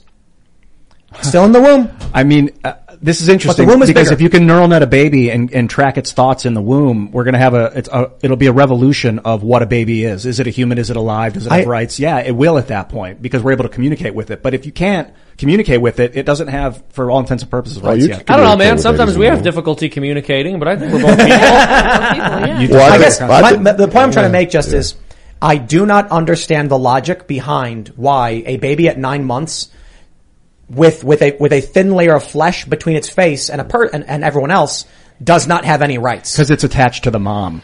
But the baby that was born is still attached to the mom too. Well, yeah, I guess, but it's about to be removed. No, it's, I didn't Like say it we've was. decided okay, once it's born, it's, not. cutting the cord. No, they don't cut the cord. It stays. It has no rights? Well, eventually you got to cut the cord. Sure, sure, sure. But for, in that moment, it has no rights? Yeah, I don't know what the process is. Could you abort a baby that was born as long as you don't cut the umbilical cord? God, in some places, but I don't think that would be legal. no. I just don't understand why a baby at nine months with a fully functioning brain that can understand music, that can kick and moves around and is literally no different physically than a baby at the exact same time of gestation, but is outside the womb. They're identical in every way. I don't understand where the separation let- of rights let's, happens. Let's let's forget the rights for a second because I don't like the rights argument because the left doesn't believe in the Constitution. Mm. Good point. First of all, they believe the Constitution is always in flux, and our Constitution is amendable in some ways, but they believe in a completely relativistic view of the Constitution and even claim that the Constitution itself is illegitimate in its inception due to slavery, the natives, and white supremacy. So I don't like the rights discussion. Let's just make it more basic. Who are the most vulnerable people in the world? Children, young children, Unborn children. babies. What what scenario in a movie makes us the most angry? When a dog gets hit by a car. Yeah. for, for the liberal, for the liberal yuppie vegan cokeheads, for sure. Uh, but, but, but for me, when I'm watching a movie, the characters that we desp- that, that we despise the most traditionally are characters that kill a woman who has, who is pregnant or has her children with her, um, you know, in, in some gruesome fashion. And there's a reason for that. And people don't want to give it its proper credit, but Abrahamic faith changed the trajectory from our, of our society away from a barbaric child sacrificing culture. That's the story of Abraham. He goes up into the mountain and b- before Abraham, child sacrifice was a common practice in barbaric pagan Well, societies. But how else are you going to get the, the grain to grow? That's right. You know? R- But that's exactly what they're the doing. They're sacrificing babies for economic growth. That's their whole argument. Oh, There's it's not like enough the resources harvest for them. The harvest. What was that? What was that? A, was a book. I think I know what you're talking about. yeah, they would like the springtime, and then they would like sacrifice the young woman or whatever. But my point is that the, the this this whole abortion thing is not about rights and it's not about Republicans and Democrats. This is an information war waged on women. Yeah. This is a this is a spiritual war waged on women, and to attack men and the significance of legacy and lineage. And, and, and, and procreation, which is one of the most miraculous gifts that, that any species has, human or not. But ours is certainly special given how special humans have proven themselves to be scientifically speaking, even take away the faith and the divinity. But this is not about uh, any of the politics really. This is an attack on women to try and convince women that their sole political power is anchored on their ability to kill their children. And, and there is nothing more anti-human, anti-American and satanic than to tell women all of your political standing should be dependent on this one right to kill the most important thing and function you can do as a woman. And their argument is that the primary function of being a woman shouldn't be bearing a child. That, you know, uh, abort, if, if there, there can be no women's rights without abortion rights. And it's, it's, it's, it's strange to me that people don't see how anti-human that really is, is having a child is one of the most amazing things that ever happened to me. I have four, but most women say that about childbearing and, and for us to have reverse psychology convinced an entire generation of women that their rights, their their political power is anchored on the right to kill an unborn Well, child well, is is is completely absurd. It's a bit unfair. You know, the real issue is that everyone knows humans die if they don't have sex, like Yeah. eating. Yeah. So the women have no choice. They have no mm-hmm. choice but to have sex without protection and then get pregnant. Is that it? Yeah. Well, right. They talk about So, like, they, so if they're going to succeed in the workplace, they need to be able to terminate their pregnancies. That's Well, right. Or they can, you know, in all seriousness, just use a condom, an IUD, birth control. Or what about what, Abstain. what or about abstain? And, and why is There's the, many choices. Why is the application of science so relative?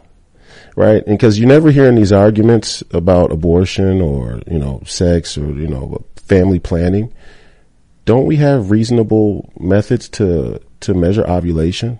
We do. Yep, we do. I mean, not down to a science, and there are, there are exceptions, but but the ovulation scheduling is is pretty is pretty thorough. Uh, and, and pretty uh, surefire in, in most cases. And that's never even mentioned that we should use science in that way. They go immediately to let's kill unborn children. Not let's use the advancement of science to, to regulate uh, or, or track ovulation. I've got a, I've got a potential hypothesis here. Why is it that the left that is more likely to abort their kids, less likely to even get pregnant, more likely to get vasectomies, more likely to get their tubes tied, why are they so adamant about there being uh, abortion access in red states? Why are they so adamant about teaching LGBTQ issues to children? I think these people recognize a very important thing. They don't have kids. They need Republicans to abort their babies. Otherwise, in 20 years, the future is conservative. Wow. If the left is more likely to be LGQT, uh, LGBTQIA2 plus BB or whatever it is, those people are, are, are less likely to have children. If they are already more likely to get abortions if they do get pregnant, all, or more likely to use prophylactics and get vasectomies, they're going to have substantially less kids. Over time, conservatives having kids means this country will be conservative. Hmm. That's why they need to advocate for red states to allow abortion so they can try and stop Republicans from having kids. And they can advocate for young conservative women to don't ruin your life. You, you, you've got your whole future out of you. Have a child later. Get the abortion now. That was an info war that the Catholic Church is somewhat responsible for too. Hmm. Christianity, this whole child out of wedlock thing, I don't like it. And What I'm, do you mean? I'm a Christian. I'm a Catholic. I think that the entire cultural motif of shunning Hmm. or or bastardizing child children that were born out of wedlock was Hmm. a predicate for abortion. Well, I, so I definitely think that we should not be shaming pregnancy. We should be shaming adultery. Like For the sure. adultery was the part that was wrong. The getting pregnant part is not but wrong, but right? but but culturally, no, I hear you. I hear what you're humans saying. made you know That's how you knew if someone was committing yes, adultery. they yeah. they looked at the the child born out of wedlock as another. Exactly. They, they didn't they didn't separate the sin of the parents from the the Yeah. divinity of the childbirth. Very sad. And that that uh, that was a that that that's how you have an av- avalanche of cultural decay and misinformation that ends up being well, you know, and uh, even conservatives, Christians, Catholics, you know, well, you had that child out of wedlock anyway. Go ahead and abort the kid. That's very sad. That's very. sad. I, I think the in the next thirty years, this country is going to be Christian conservative. So um, it's an example I've given before, but for the context, I'll say it again. In the early 2000s, a survey was done. It found that liberals were having, I think, 1.54 kids or something like that on average, and conservatives were having 2.01. That meant that conservatives were at replacement levels and liberals weren't. 20 years later, we get this poll that shows, or about 20 years later, 18 years, that uh, uh, Gen Z is slightly more conservative than millennials, but only slightly. They're very, very similar. And a lot of people assumed that meant that Gen Z was based, that they were waking up, that the culture war message was getting to them, but that's not reality. The reality is conservatives just had more kids, ergo, more conservative Gen Z. Mm-hmm. That's it. Simple math. Yeah. So what we see from the left is an attempt to indoctrinate kids because leftists don't have children, they have yours. Now we're seeing them attempt to get red states to enact an abortion, abortion rights, because they want Republicans to abort their kids. Mm-hmm. Otherwise, what you get right now, today, the left is substantially more likely to not have kids. Like the, I was looking at a graph and it's like the, it's plummeted. But conservatives are actually fairly stable, though it has gone down. Just give it 18 more years. 18 years from today. It's going to be 2040. We're all going to still be, we're going to be uh, middle aged.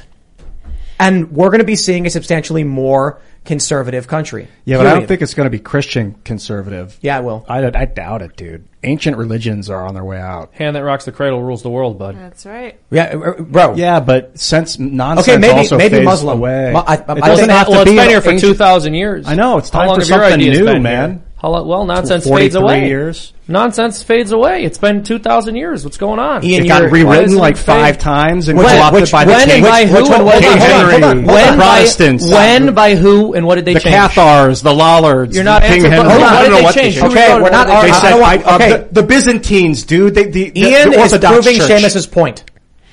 No, what? You're asking me just what they changed literally proven him correct. About what statement? He didn't even say That say he says it persists and nonsense fades away. Yeah, but it also And became the said- Orthodox Church. Uh-huh. It's Uh-huh. obvious So- that the Romans are are the patriarchy. Like the Roman Catholic Church was Ian. created to suppress and control people. Ian, you're like you were saying about you're- marriage, you're they proving it Seamus's point. demonizes children born out of wedlock. You're, you've proved Seamus's point. There, he wasn't making a point. He was, we were just having a conversation.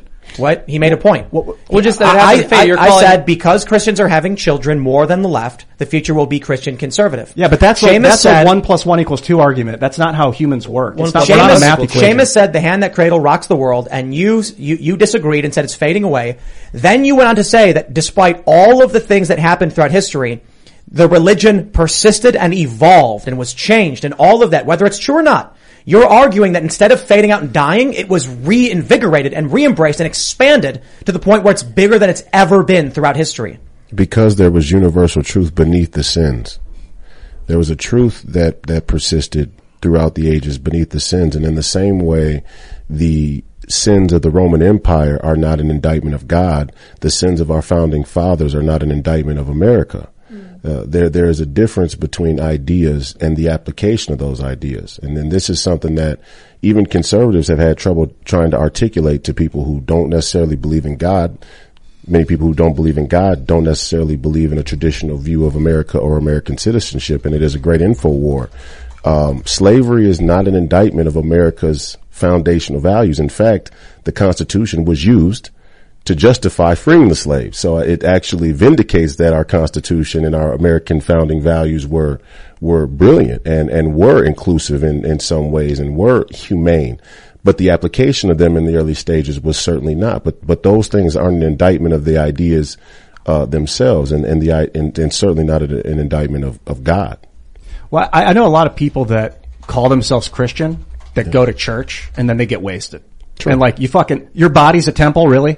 Like, is that, that's What? the point of, you, you want to say that your It's body, completely true. and then they'll just go like, Again, but though, I Christians don't need to point. worship Christ. You don't need to worship Jesus to be a Christian. Does it Like, say not to drink like- beer in the Bible?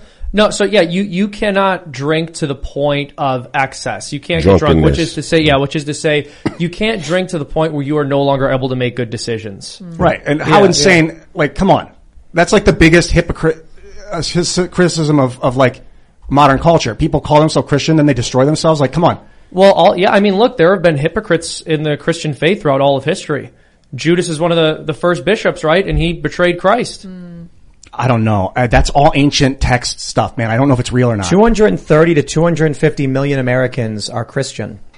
And so I think one important point is that while the percentage may be lower than it was before, of people, there's still substantially more Christians But I, I in the look, country. I'm a Christian, and I I've taught God as much as anybody who comes on here, probably uh, somewhat. But um, I agree with you, Ian.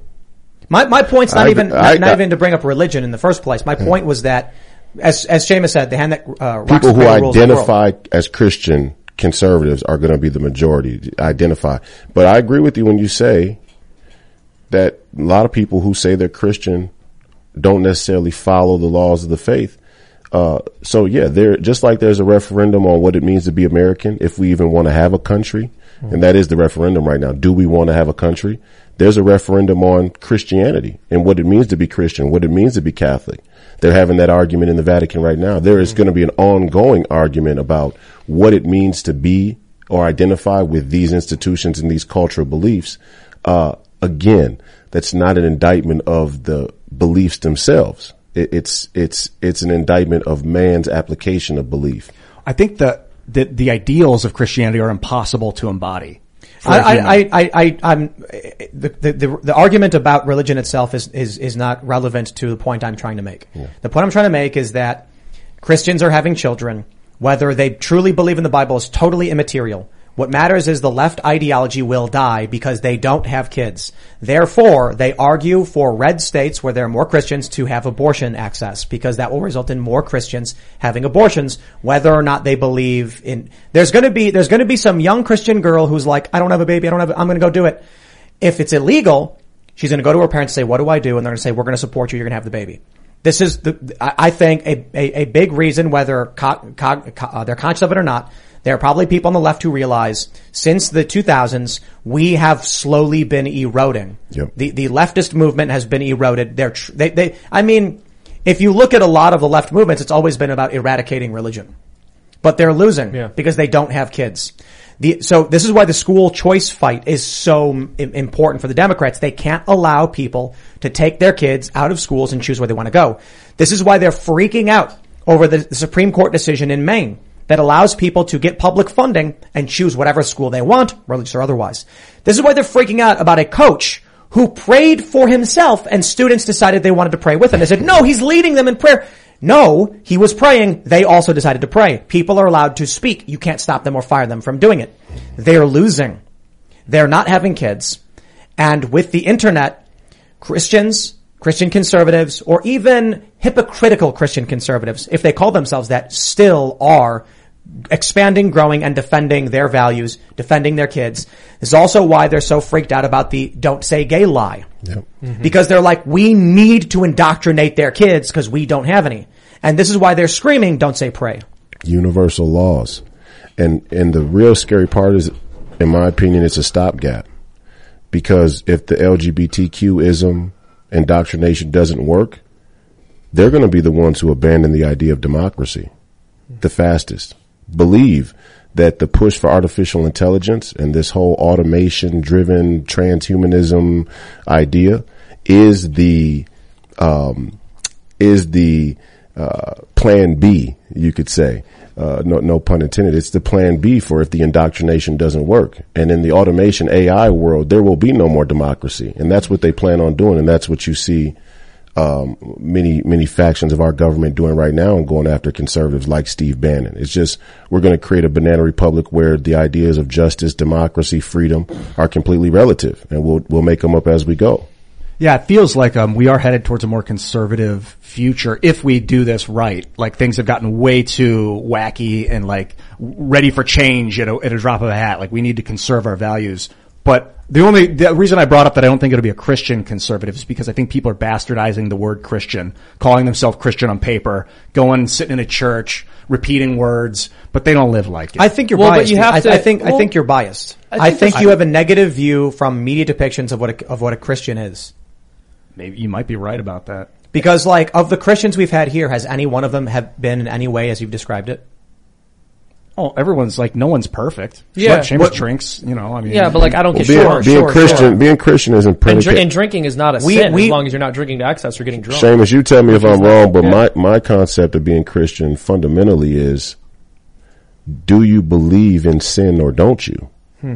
I mean, that's one of the, that's one of the anchors. And so when you say that there are Christians who people who identify as Christian who are hypocrites, the, the distinction there is that they believe in sin.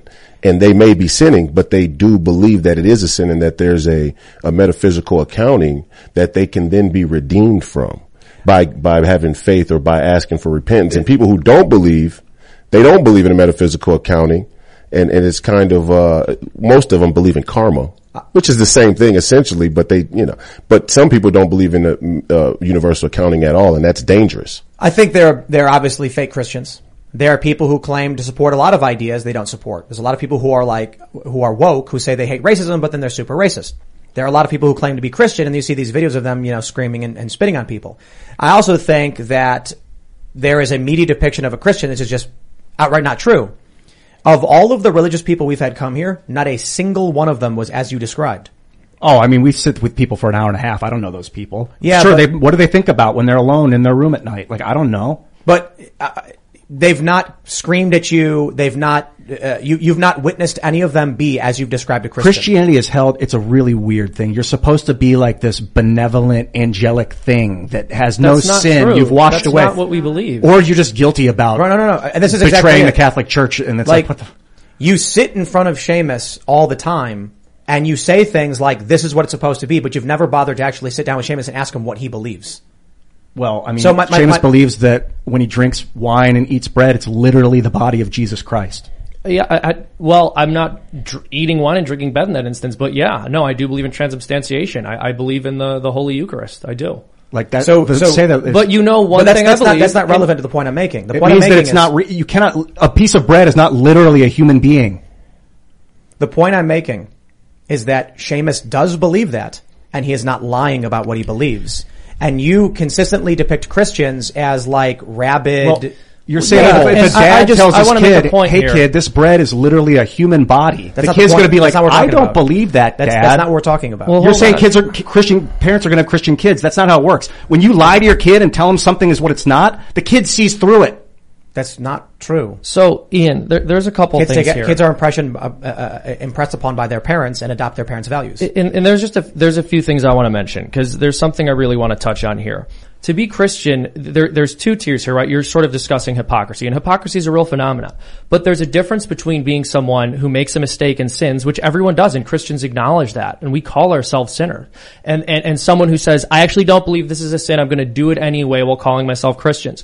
Now, you insinuated earlier that I'm a hypocrite because I drink, even though nothing in my faith prohibits drinking, as long as you're not getting drunk, because you don't know anything about my religion. You don't know what I believe because you haven't taken the time to ask me, but you were willing to make an accusation about me in front of literally tens of thousands of people. I was told by a Catholic that I'm going to hell because I don't believe Jesus is the Son It, of does God. that justify? But does that You justify that? any of what I just said? Well, I mean, I'm asking you're- you about you're your, your faith. point. My you point just told is me I you don't made- know anything about you, your faith. You I'm, made I'm an accu- that. but my point is you made an accusation towards me, which insinuated I don't know what your I'm drinking is like. I've seen you get somewhat drunk. It's not that big of a deal. Well, but yeah, I, you know, I think you, you drink to the point where you're, you're feeling a little bit like happy or bubbly, but you cannot drink to the point where you're making bad decisions. Dude, I don't even care And so, but drink, the point man. is, yeah, yeah, yeah. I care about like, people that you, are hypocrites. You brought it up, but you brought it up as exactly to insinuate that I'm a hypocrite, but you never stopped to ask me about any of this or what the faith teaches.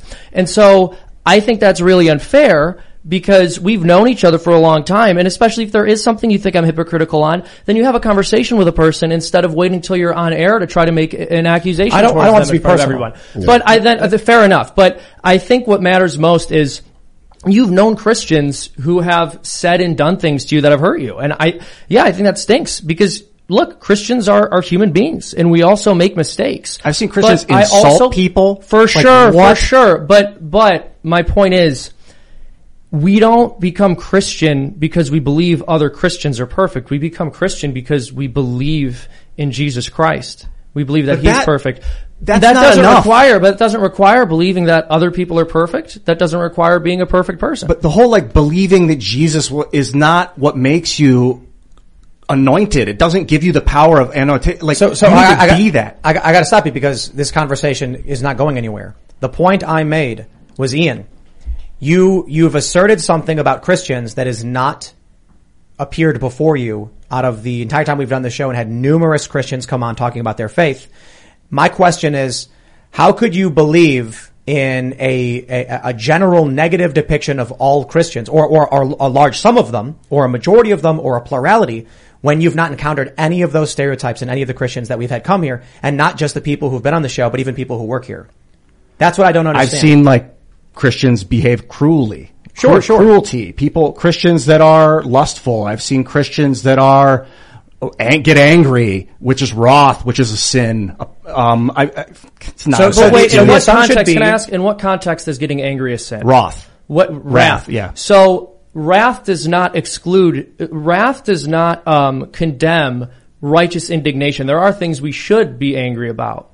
So you True. basically are saying that being angry at all is sinful and makes a Christian a hypocrite. But again, you don't know what Christians believe about anger or wrath. The, the, the, the point is, is, is just this. You've, you've made several points on several different shows about Christians generally being this hypocritical or negative thing. Even though, at the very least, you could argue there are, you know, you've actually met more Christians who are nice and do adhere to their faith than who don't. but you still maintain the negative over the positive. I usually have good interactions with people in general because that's what I give people when I interact. I, with I, I just feel like if 250 million people in this country identify as Christians, I don't think most of those people are hypocritical. I don't think I don't really of- care how you I think a lot of people have identify hyp- them. hip- it doesn't make you a good them. person. Like you can say on That's paper, do with what "I'm I'm a Christian." about. It doesn't make you a Christian. That's it doesn't make you a good person. Yeah. Well, I- I- I Not everyone who calls Lord, Lord will be saved, But, right? but Seamus, you would you would agree with this, and, and I think there are many Catholic theologians and, and devout Christians who are much much more in alignment when they're with their faith in in their everyday life than I surely am. That would tell you, uh, Ian, that the decay of America or the decay of society is the failure of the church yeah. and the, 100 hy- I the would totally hypocrisy of the church and that, that them not being the, the moral shepherd that they were supposed to be in, in a variety of ways is partially and or mostly to blame for how wayward society has, has gotten. Um, so no, nobody who is, again, what, what, what I think what Tim is trying to say is that nobody who's really Christian, who has a, a well formulated worldview on Christianity is trying to abnegate the culpability of Christians in the, the, the wayward ways of the world at all. I think most Christians, in fact, who are real Christians and not just virtue signaling like the left does, will tell you, no, Christians are actually to blame for, for how things have gotten. I'll, I'll put it this way. I, kind of what I'm saying is, I grew up Catholic. I went to church. What I saw of Christians depicted on, t- depicted on TV didn't make sense to me because I did not know anybody at my church who acted that way as the as the media would would portray them. Ian, you've also not been to church, have you? A few times, yeah. Like you've actually go- in the when I was younger, I went. Uh, I went to a, an outdoor Catholic church once. I went to a Methodist church once. I went to a youth group for often every Sunday. I would go like for three and hours. the people there were generally they like were just mean kids, and they would play basketball. And So, so I think that's the example of it. Uh, I see how the left depicts Christians. I see how Jordan Klepper in Comedy Central goes to events and po- finds people to caricaturize and mock and portray negatively. And then I think about the people I met growing up. Then I think about how I had this moment in my life where our church actually kind of slighted my family and my family stepped away from them, made me a bit angry and, and it felt like these people were lying. And then I met someone who wasn't Christian who talked to me about Jesus and I was like, oh, they were just bad people. Yeah, people and then be I- like- and then I realized something as I started to travel around. I remember being at Occupy Wall Street and seeing a conservative pro-life protest, and they were all like, "Oh man, we're going to go there. Be careful. We're infiltrating." That's what the left said. We showed up as a bunch of old ladies waving American flags, and they were waving and smiling, and I was like, "None of these people are mean." And then I hear people give general negative depictions of, of religious people. I'm like, I wonder if that's just a negative media portrayal stereotype.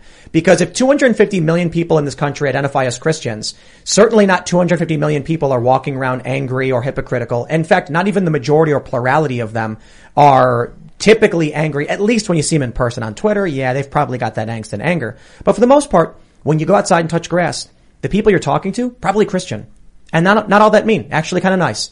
If you collapse in the middle of the street, in the middle of anywhere in this country, someone's going to run up and try and help you for the most part. In some places they don't.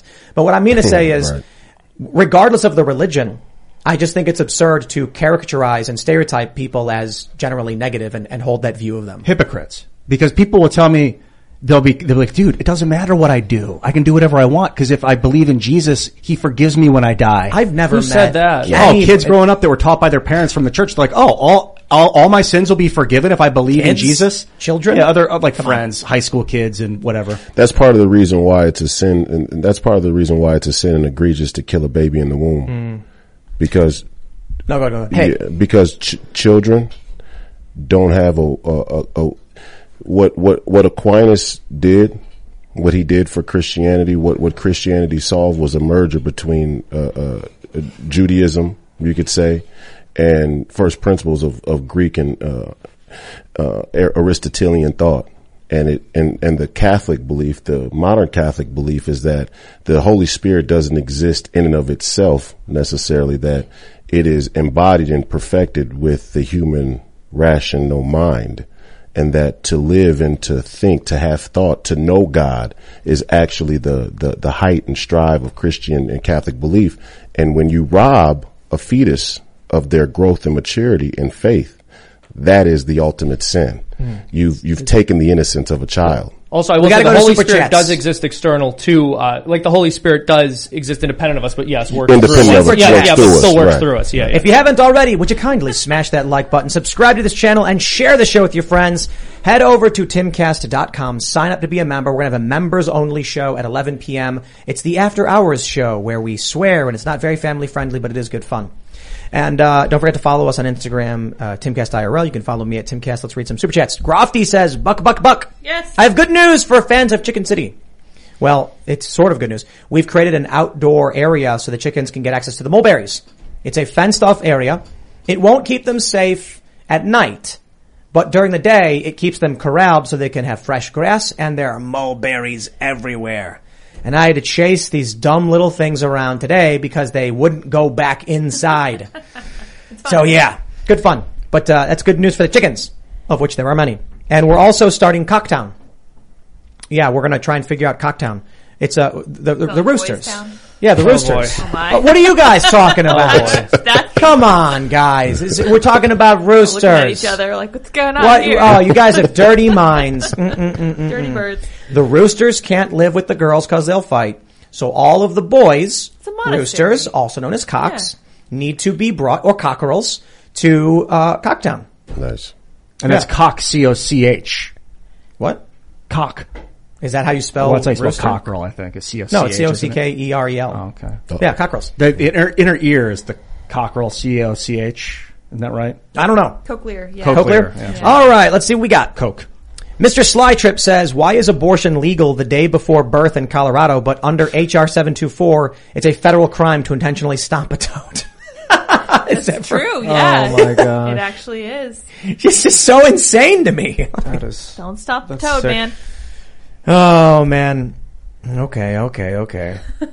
Robert Knight says, as an independent voter in Colorado, I got both ballots. The Democrat ballot had one option per position, whereas the Republican ballot had multiple. Hmm. Interesting. All right. Khalil Rose says, if AOC becomes president, I'm moving to Canada. Oh wait, it sucks there too. It's even worse there. I don't know, man. Uh, Luke's always talking about Cherán in Mexico. Yeah. It's the anarchic state. It's like they got no government. You just go there and live. And there you go. It's one way to do it. El Salvador. Yo.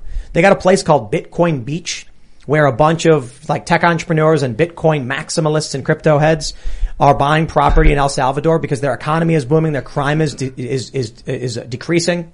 This is crazy. When they introduced Bitcoin into El Salvador, apparently they banked the whole country overnight. Like all of a sudden the entire population had access to a financial, a digital financial account. And I, I, I was told this, fact check me 'cause I don't know if it's true, that they gave everyone $30 in crypto to kickstart the Bitcoin economy. So all of a sudden everybody started spending money like crazy and the economy just went boom. Wow. Hey, cryptocurrency, man, I love it. Wow. And, and, uh, that's one way to get past the Federal Reserve, huh? Okay. All right. Storm Huffman says, Seamus, sad to see you go. You have been a critic, you have been critical in making me look at Catholicism in a better light. What is your biggest criticism of the church? Oh, that, well, thank you very much, and I, I really appreciate that. That's a good question. So, you know, I, I wholeheartedly believe in, in Catholicism and the Catholic Church. If if there's a criticism I have, it's basically just going to be with uh, the way the people in the church behave, the way all of us behave. But ultimately, that's something that's known to us based on the, the scriptures, right? We we know that uh, the earliest Christians they made mistakes. Um, we talk about Judas, and I mentioned him as the first bishop. Well, look at the first pope, Peter. I mean, he denied Christ three times before repenting, right? And so we have to. W- the, my biggest criticism of the church is me.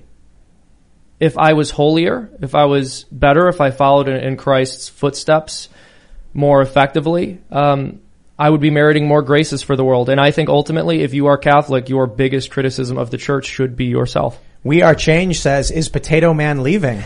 Potato Man saw, indeed leaving. I saw that he said he can't take the heat. Well, let me tell you something, Luke. Let me tell you something, man. All right. You and I we'll do a little stream of our own where we can hash some of this out without the referee, without Tim stopping us from going to town. But yes, I am going to be leaving for a little while. And I know you're going to miss me, Luke, which is why I think you should go to freedomtunes.com, become a member for five bucks a month. Oh, He's uh, Seamus is actually going on a mission to Very preach the good word of freedom tunes. Yes. Not actually the religion. He wants you know to people to watch Yeah, freedom yeah, tunes. exactly. All right, let's read some more. PP Storm says a pile of rocks is smarter than AOC. Sure, a picture of a pile of rocks is smarter than AOC. Hmm. All right. The Katie uh, KL Tanker says, please look into Randy Cox and the New Haven Police. Another reason we need constitutional carry nationwide. Man ended up paralyzed for a possession of a handgun without a permit. Maybe more to story. I think I saw that. Was that the guy who was who, who was given the nickel ride? He was there was a uh, I don't I don't know if there's a, there's a story where a guy was sitting in the back seat of a wagon and the police slammed the brakes on, so he flew forward and broke his neck, and it was for illegal possession of a handgun. And I read that story and I'm like, what's illegal about possessing a handgun? Did he lose his right to possess, possess it through due process? Or did they find a guy who didn't have a permit, so they paralyzed him? And the crazy thing is, I don't know if it's the same story, but this dude, they dragged him out. He's like, I can't move. And they're like, you're fine. And they drag him out. Yo, when you have a spinal injury, they can't move. They're supposed to move you. move the paramedics have to come in very carefully because they can make it worse. The cops just drag him out. Mm. Dude, we got problems with police. All right. I'll shout out in these circumstances, this stuff should not be happening. But what do you do? I guess the cops are just, they, they don't tolerate it because people will lie and claim and like piss themselves and stuff like that. But maybe what we need is one EMT with every arrest. Is that what we have to do? This guy, he's paralyzed from the chest down now. And when I saw the story, I got really mad because Ben Crump is involved and I'm like, you've lost all credibility. But regardless, that shouldn't happen.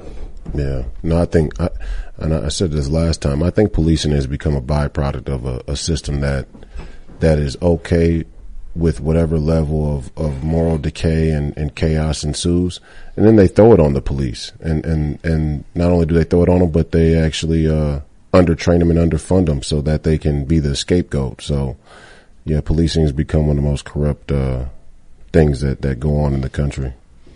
Michael Alio says when Republicans win this year, they should codify into law the other rights that Dems are worried will be taken away. Miscegenation, contraception, etc. Dare Dems to oppose it as we remove their fundraising talking points. Yes. Republicans should first of all codify uh, miscegenation, which is mixed race cohabitation and marriage, and they should be like, Democrats, you're right. We hereby propose the bill for you. And then Democrats will be forced to oppose it, won't they? Or they'll sign on and have no talking point because then these things won't be taken away. And contraception as well. Republicans can be like, yeah, yeah, the, these, these things are fine. What do you, what do you think? Should Republicans should codify conce- right to conce- contraception? No. No, You don't I think so? No, I, I, I just I don't think that's fundamentally a conservative thing to do. What also, there are a number. Well, because the thing is, there are a number of contraceptive methods that are abortifacients too, right? That's true. What, Yeah, what, yeah. what miscegenation you'd agree with? Law, uh, codify into law the right to mixed race marriage. Oh, of course, of course, And cohabitation. Yeah, yeah, yeah, of course. Take away their talking points. Yeah, Uh, well, the also the idea that like Republicans wanna would want to like ban interracial marriage. It's just Like, it's Clarence because to Thomas them- is an interracial it's be- it's because to them, These people are dumb. Everything is racist all the time, right? They're, they're, they're, they're making memes where they're claiming Clarence Thomas is just trying to get an annulment from his wife. That's hilarious. That's, they're like, he's trying to annul miscegenation, uh, ruling so that his wife, it's like, just get a divorce, dude. You know what? I don't think Uh-huh. abortifations are birth control. That doesn't. I So, they're, there not are- fertilization control. I should say. Birth control is a different thing. You want to make sure the baby isn't born, but, But- that's kind of sickening almost. or, con- or fertilized or conceived, right? But I think that there are a number of um, of birth control methods that do have the capacity to be abortifacients. So there's some where it's like it's not entirely clear if it's preventing conception or if it's just aborting immediately after the conception or preventing implantation, something like that. All right. Jordan Z says saw Catalina Lauf won her primary up here in Northern Illinois. I saw her a couple weeks ago at my town's parade and I told her I saw her on your show. She said you were cool. LOL, keep up the good work. That's cool that you won a primary. It is a D plus 11 district. But considering the polling, it very well may flip. So I'm excited for make it. it happen. Catalina, you Yeah. gotta go out there, you gotta knock on doors, and you gotta tell everybody to vote for you. There we go. Matthew Velasquez says John Cena parodied Trump on SNL. Zelensky parodied the presidency in Ukraine. Cena Cortez 2024. Why are they still having Trump on on on SNL? It's it's like it's just so weird to me. Yeah. They're desperate. They're hoping he'll say something that the press will report as true, so that like they'll have something to talk about. Like Trump's SNL character says this. I want to I want to call out Seamus real quick. Yeah, what do you I'm call gonna me call out him for? out. Do it right now. Jason says the rainbow is the biblical symbol to Noah as a covenant. Yeah. I'd like to see the rainbow more often. Seamus, put the rainbow behind you. Why not? If it's like an actual rainbow and Yeah. not in the form of a gate, I mean, look, we need to take Yeah. it back, folks. We need to take it back. Take it back. It was We never- should. never lost it. exactly. I Well, agree. in our culturally, we have, unfortunately, but yeah, we got My my issue is I agree. You should never allow them to act to have made. Th- there should be no nothing that they do that says to you you can't use your own symbols. I would agree with you. I would agree with I you. hate that. They, they when the left hijack diversity is another one. Yes. They've hijacked diversity and, and it's obviously not a diversity of thought. It's a diversity of, of physical representation or, or, uh, uh, you know, chosen identity. But, but yeah, that's another one that they've, they've hijacked. Let, how about we uh, we reach out to one of our uh, our awesome fans who've done this this woodworking for us, and we get a a rainbow that says God's covenant to Noah. Yeah, beautiful. put that behind Let's you. do it. I would 100%. I would Well, all right then. 100%. It's it's it's it was a symbol of Christianity uh, or, or Abrahamic religion before it was a symbol of anything else. Right. But that- Cultural, well- cultural appropriation. Exactly. and, and what is the left able to do? All the left is able to do is steal and twist. Right? They don't Why come don't- why anything don't, original. uh, they take other concepts, they bastardize them, they destroy them. How about you you make flags that have a rainbow on it from like edge to edge, and, and it the says, ark in front of it. and it says God's covenant to Noah. Yeah.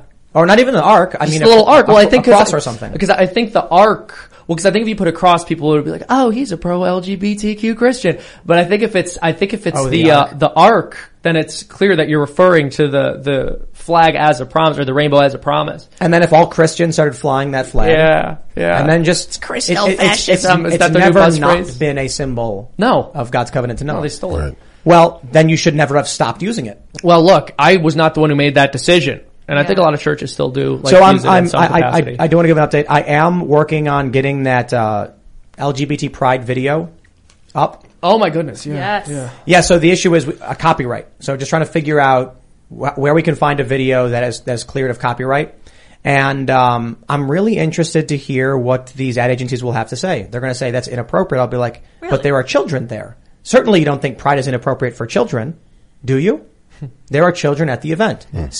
don't think Pride is inappropriate for children, do you? there are children at the event. Say it. Say it publicly. Let me post that email where the ad agency says we think Pride parades are inappropriate for children. I'd love to show everyone what you think.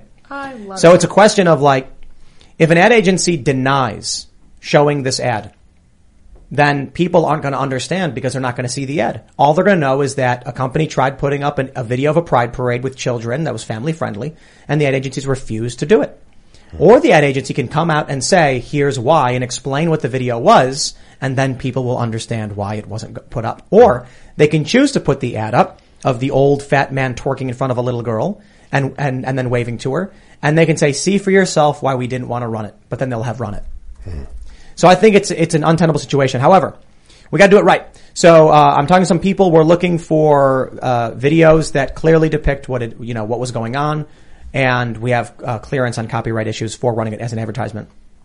They'll try and make some arguments like, you know, they're clearly going to say it's not appropriate, and like that's great. Just make the public statement that pride parades, pride events are not appropriate For little kids, yeah. for for anybody. Yeah. For for ad space. Yeah. Because I mean, adults are going to see it. Is that is that not okay? Well, of course they won't allow it. That, that that's the thing. When you have these videos coming out of these pride events where people are fully nude and doing these things, it is people turning their faces away and saying, "I'm I'm not going anywhere near that." Yeah. But what happens when someone says, "I want to put it in a magazine. I want that photo in a magazine. I want on the I want a full page ad in the New York Times." Then they'll all start saying, "No, we don't accept it." It's like when the parents went to the, the hearings over schools and said, I'm going to read from you a passage from a book you approve for my classroom. And then they shut their mics off like, no, no, you can't read that stuff in here. Hypocrisy. I think it was the libs of Tik TikTok that showed the video of uh, the drag the drag stripper show in Duluth, Minnesota, my my my home state, where they had the the little five and six year olds right in the front row, and Yep. that they were giving them dollars to Yep. give to the the the, the and then there's some videos where they put it in their thongs and G-strings. Yeah. All right. Normative said Bryson Gray is suing Spotify for censoring Pride Month. You can still find it on YouTube. Hilarious video. Interesting. Hmm. I'll check it out. All right. Julianne Boone says, I'm concerned about Ian's posture. He should sit up straight with his shoulders back. Thanks. Jordan Peterson. yeah. You are right about that. That's my that's my pinned tweet. I'll be fixing my posture this year. Thanks for reminding me. Monkey D. I gotta Joe pee. I says- think it's what's holding me back. Monkey D. Joe says you have the best content on YouTube. Oh, we know. That's right. and and that that also means that Seamus doesn't. Wait, hold on a second. Let- let- let- I mean, technically you're right, logically, but they're just wrong. They're wrong. Fat Man says the modern pride flag is a hidden swastika divided into four parts. I don't know if it was deliberately done by Nazis slowly influencing the takeover of the flag's design, similar to the eBay yellow or white situation, or if it's just a happy coincidence. Hmm. Yeah, it's funny. Someone um, they got suspended from Twitter for doing that. Yep. They you if you take the pride flag, You you make and- four of them. and you have one pointing left, one pointing up, one pointing right, and one pointing down. It makes a swastika. That's right. That's funny. Scary. it's like Metaphysical coalescing. Mm-hmm. Spirits. yeah. Strange. Well, there you go. Remember when that Tariq Nasheed guy made a logo for his company and it was a it was a negative space swastika? so it was like if you take a swastika and then color in the white portions and then white out the black portions, that's what he made. Wow. So it's like everyone's like, "Bro, that's a swastika." He's like, "No, it isn't." And they're like, "Dude, it's a swastika." yeah. Yikes. So weird that people do this, man. All right. Cited for now. Excited for now says, just seen that Breyer is, is retiring tomorrow instead of later this year. Not surprised. Wonder what they threatened him with. No, the, the, it's over.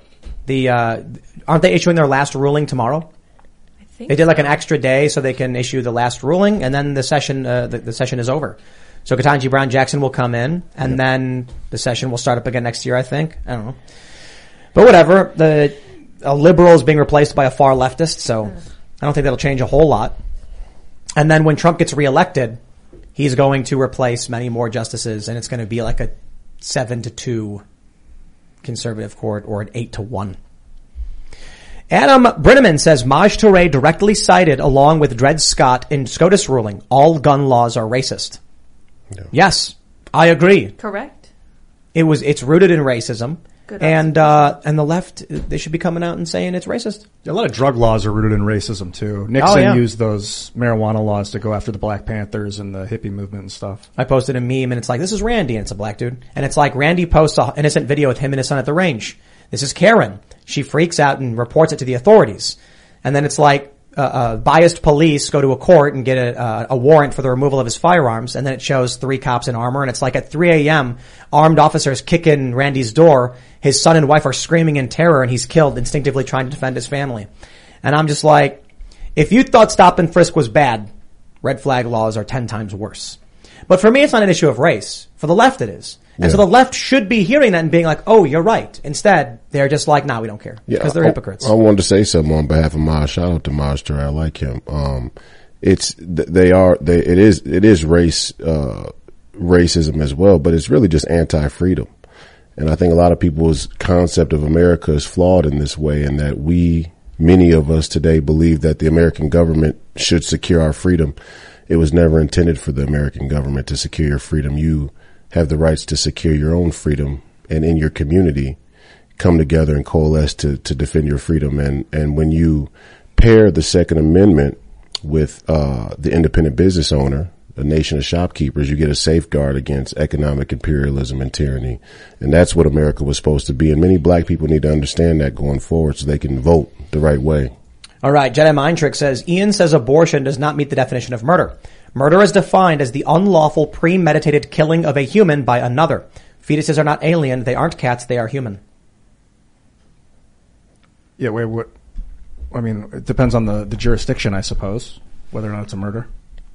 I, I don't think so. Based on what he's, I, I don't think that's the point he's making. He's making the point that if murder is defined as the unlawful, premeditated killing of a human, and fetuses are human, And if it's lawful to kill, if it's lawful to kill the fetus, then it's not a murder. That's the point. Mur- you, you, no, the, the law is homicide. Murder is a, is a is a noun is a, is a, is a noun. He just said murder is the illegal killing of a human. If it's Murder not is defined illegal, as the unlawful, premeditated killing of a, one human by another. unlawful. So if Oh, it's okay, not so- unlawful, then it's not murder. So if it's not unlawful to kill a human being, then it's then it's allowed. Then it's not murder. It's still homicide. Right. Well, homicide then. Use that word. Okay. All right. Armored Jester says, Ian, it took 20 days to get my son's birth certificate. You need to chill on the weed and look into these things before you speak in ignorance. Yeah, whatever. First breath when they're born. That's the first thing I said. So what if we like, in order to protect the baby at like six months or at like four months, we stick a snorkel up in there. Al- and then almost give 'em a there, breath. Tim. We're very close. They're going to have neural nets soon. The babies will be leading the way. But don't the ba- the babies are breathing when they're in the womb? I think they're in, in liquid. I don't know. No, they they actually inhale amniotic fluid to strengthen their lungs. Yeah, that's they interesting. inhale and exhale it. Okay, cool. You can't have a, I don't you can't call have a it- heartbeat if you're not breathing. I guess if you're sucking. Well, they're taking, li- but they're actually getting oxygen through the umbilical cord, right? Yeah. But they do exercise their lungs in the uh, in the womb. MD says if you think the pride flag is ridiculous, pull up the Brooklyn Nets pride flag. I honestly thought it was a troll. We all saw that when we brought it up. I I don't, I don't know what it is. What was it's that? just like every possible flag of any kind of sexuality mashed into one weird thing, and it's like What is this it- called? The the Brooklyn Nets pride flag. Dude, pri- Pride, Pri- Pride Month is a complete psyop. Oh well, well, MAGA month is coming up. It's time, yes. Yeah, you know MAGA month. Wow, that yeah, I did see this the other I day. got my online. profile That's picture ready. You got it. So on MAGA month, everyone changes their profile pictures to American flags because it's Fourth of July month. It's Independence. It's it's it's Make America Great Again month. Yeah. It's not about politics. It's about just loving your country and your neighbors and grilling hot dogs and burgers and blowing stuff up with, in, the, in the air with fireworks. Can, can I can I give an honest criticism of Donald Trump real quick? Of course. Absolutely not. There's no such thing. As, there's no such thing as an honest criticism Okay, of Donald all right, Trump. shit. Yeah, he's he's perfect in every single way. I, I think one of the one of the shortcomings of Donald Trump's messaging around MAGA, and not and I'm not, I'm not saying this to to be disparaging on him, you know, in, in any real harsh way, but when I talk to people in my community in, in CD5 in Minneapolis, they really believe "Make America Great Again" is a is a desire to take America back to a time when race relations were worse, hmm. and it's a huge info war because in the 1970s there was a moment where we had racial harmony coming out of the civil rights movement, and the security state intentionally tried to subvert that racial harmony that existed for a moment. But Make America Great Again is also based largely on foreign policy and trade. And there was a time in this country where we had a surplus and we were the center of manufacturing. And the main message behind Make America Great Again, I think people need to understand going forward, whether you traditionally identify as Republican or Democrat, is that the sovereignty of this country is being exported to another country that doesn't believe in human freedom at all, whether you believe in God or not, and that is China and the CCP. They don't believe in human freedom, they don't believe in human rights, and they don't believe in health care. Old people in China don't have health care. So, I mean, that, that's kind of an info war that I wanted to speak on. My- All right. Leon Cintron says the Constitution grants citizenship by birth, not by fertilization. The U.S. government doesn't enforce the Constitution on non-citizens. Until you are born on American territory or naturalized, the U.S. Constitution isn't applicable. Wrong! You are 100% wrong. The Supreme Court has already ruled the Constitution applies to non-citizens so long as they are here. That means tourists have free speech, tourists have 2A, tourists have a right to be free from uh, uh, search, you know, search and seizure, and all uh, all of these uh, uh, um, uh, unwarranted. The Constitution absolutely applies to non-citizens. Well, that, that's been ruled on time and time illegal aliens. Yep, they get constitutional rights. That's right. They have free speech. They have 2A. They have all of these things. Now, with 2A, there's probably laws in many states about permitting, about uh, a non-resident, uh, uh, um, uh, uh, non-resident, but not non-citizen. John Galt says, Ian, if a U.S. woman is a homesteader and has a baby at home, doesn't get a birth certificate, is homeschooled to the age of 18, on the way to town to get his birth certificate and the driver uh, and, uh, and driver's license, he's arrest arrested. Is he protected by U.S. rights? Yeah, I think we, we already covered it. Uh, it's birth that gives you the U.S. citizen or the U.S. rights. But that's why I asked you, like, what if they're born in a, in a, in a test tube? Like, what if they're in an amniotic bag, artificial bag? When do their rights start? on American soil. Yeah, the moment they're born into the bag. I guess Born don't into the bag. Yeah, is that how? Uh, that's how I imagine how that's work. How it Uh, works? it's like, when would you grant them, like, when would you recognize their constitutional right. rights? It's like an out of sight, out of mind thing. I think for a lot of people, because if the baby's gestating in a in a glass case and you can watch it from day one of, of fertilization all the way through, you're going to think a lot earlier that it should deserve those rights. I bet. Theodore Hutch uh, Stetler says, here's what it means to be Christian. Quote, that if you confess with your mouth the Lord Jesus and believe in your heart that God has raised him from the dead, you will be saved. Romans 10, 9. Well, there you go. Saved from what? Eternal damnation. That's Let's right. grab It's a couple more. We'll just not do we'll just do a couple more. We'll try and get as many as we can in. Wayne Martin says to add to Royce's point, Have we heard any acknowledgments of the Roe v. Wade ruling from any of the churches or huge religious leaders? Hmm. That's a good question. I know that um, I've had I've heard people saying that their their church, uh, you know, their their priest gave a good homily after Roe was overturned. I've also heard some people claiming that their priest uh, or pastor was condemning the ruling. It's a mixed bag, unfortunately. Dan S says, given our government's history on the issue of personhood, I find it disturbing that Ian wants to predicate human value on the government's definitions. Who else is good? What else are we going to predicate it on? Your feelings? You know, uh, these are these are very difficult moral questions, I suppose. But the challenge ultimately is when does the government have the right to kill human? Whenever they want. Whenever Congress says it's the time. I mean, that's that's the yeah, that's the reality. When the government says it, they do it. Obama's not in prison. It's supposed to be Congress that decides it, but the Patriot Act's insane. Obama straight up killed American citizens without charge or trial. Yeah. No accountability. Federal government is a Frankenstein. Yeah. All right. If you haven't already, would you kindly smash that like button, subscribe to the channel, and share the show with your friends? It's the sharing that really helps. We, we've actually started doing some marketing recently. We're going to ramp it up because uh, we've we've never actually done it until this past month. So uh, that'll be fun. Over at timcast.com, if you sign up, we're going to have an exclusive members only show for you. So uh, check that out. That's going to be a lot of fun. We'll swear a lot. You can follow the show at timcastirl on Instagram. You can follow us on Facebook. Facebook.com slash Timcast News because we're actually launching a few channels and I think Facebook actually took us out of the, the, the doghouse. They, they, they, they demonetized me for covering January 6th, but they've restored the channel, I guess. So we're going to be posting there again. And you can follow me personally at Timcast basically everywhere. Royce, do you want to shout anything out? RoyceWhite.us is, is our congressional website. Um, also started a few YouTube channels more recently. The Last Renaissance is one covering my time in the big three. Also just cultural stuff and going on with me personally and should be trying to get a podcast channel coming up here in the next couple of weeks. So stay tuned for that as well. We'll be putting that content up on the Congress website. So Right on, right on. Amazing. Seamus Coughlin. Oh man, I'm gonna miss you guys. Gonna miss all of you. This has been great, and I I love you all. If if you haven't got enough of me yet, you can go over to freedomtoons.com, become a member for five bucks a month. You'll get an extra cartoon each week. You'll also get behind the scenes content, and uh, I'll see you guys real soon. But it's okay. We've got uh, another Catholic here to replace Seamus. Dirty we have evil Mary. Catholic. That's right. That's right. Yep. Uh, Have a nice evening, everyone. Ian Crossland, always great to see you, man. And see you, you.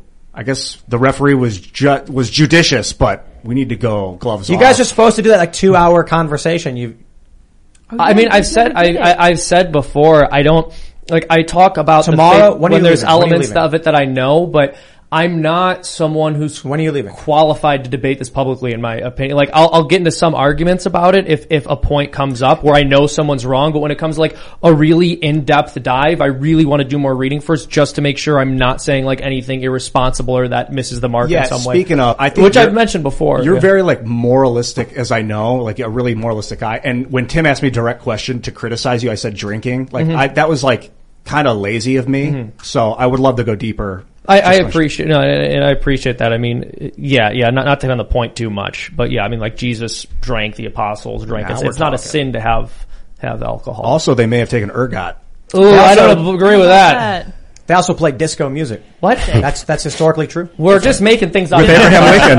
I, I, with a straight face, have said historical inaccuracies, inaccuracies on a primetime show because we've already determined that's a Chad move. That's the way to go. That's correct. yes, if you guys still like make up, no, I'm just kidding. There's nowhere you can go to make up stuff like that. AOC and Tim are a special class of person. Thank you very much for coming by this evening, Royce, for your big game tomorrow. Thank you, Seamus, for visiting and sharing your knowledge with us. I know you're not a theologian, but I feel like if you have a firmly held belief that you have a right and a privilege to share it with people and to see if you can persuade them to think the way you think. Thank you. I, Deeply. I do my best. I really do do my best. I just, I try to be careful if that's like the specific top. I would want to know like a specific thing you wanted to get into so that like I could make sure I was really well read on that specific part before we dove into it. All right, man. We'll figure that stuff out. Uh, it'll be really cool. Yeah. If you uh, uh, head over to timcast.com for the members only show. Thanks for hanging out, and we'll see you all then. Bye, guys. Hello, it is Ryan, and I was on a flight the other day playing one of my favorite social spin slot games on ChumbaCasino.com. I looked over the person sitting next to me, and you know what they were doing? They were also playing Chumba Casino. Coincidence? I think not. Everybody's loving having fun with it. Chumba Casino is home to hundreds of casino-style games that you can play for free anytime, anywhere, even at 30,000 feet. So sign up now at ChumbaCasino.com to claim your free welcome bonus. That's ChumbaCasino.com and live the Chumba life. No purchase necessary. Group. Void were prohibited by law. See terms and conditions. 18 plus.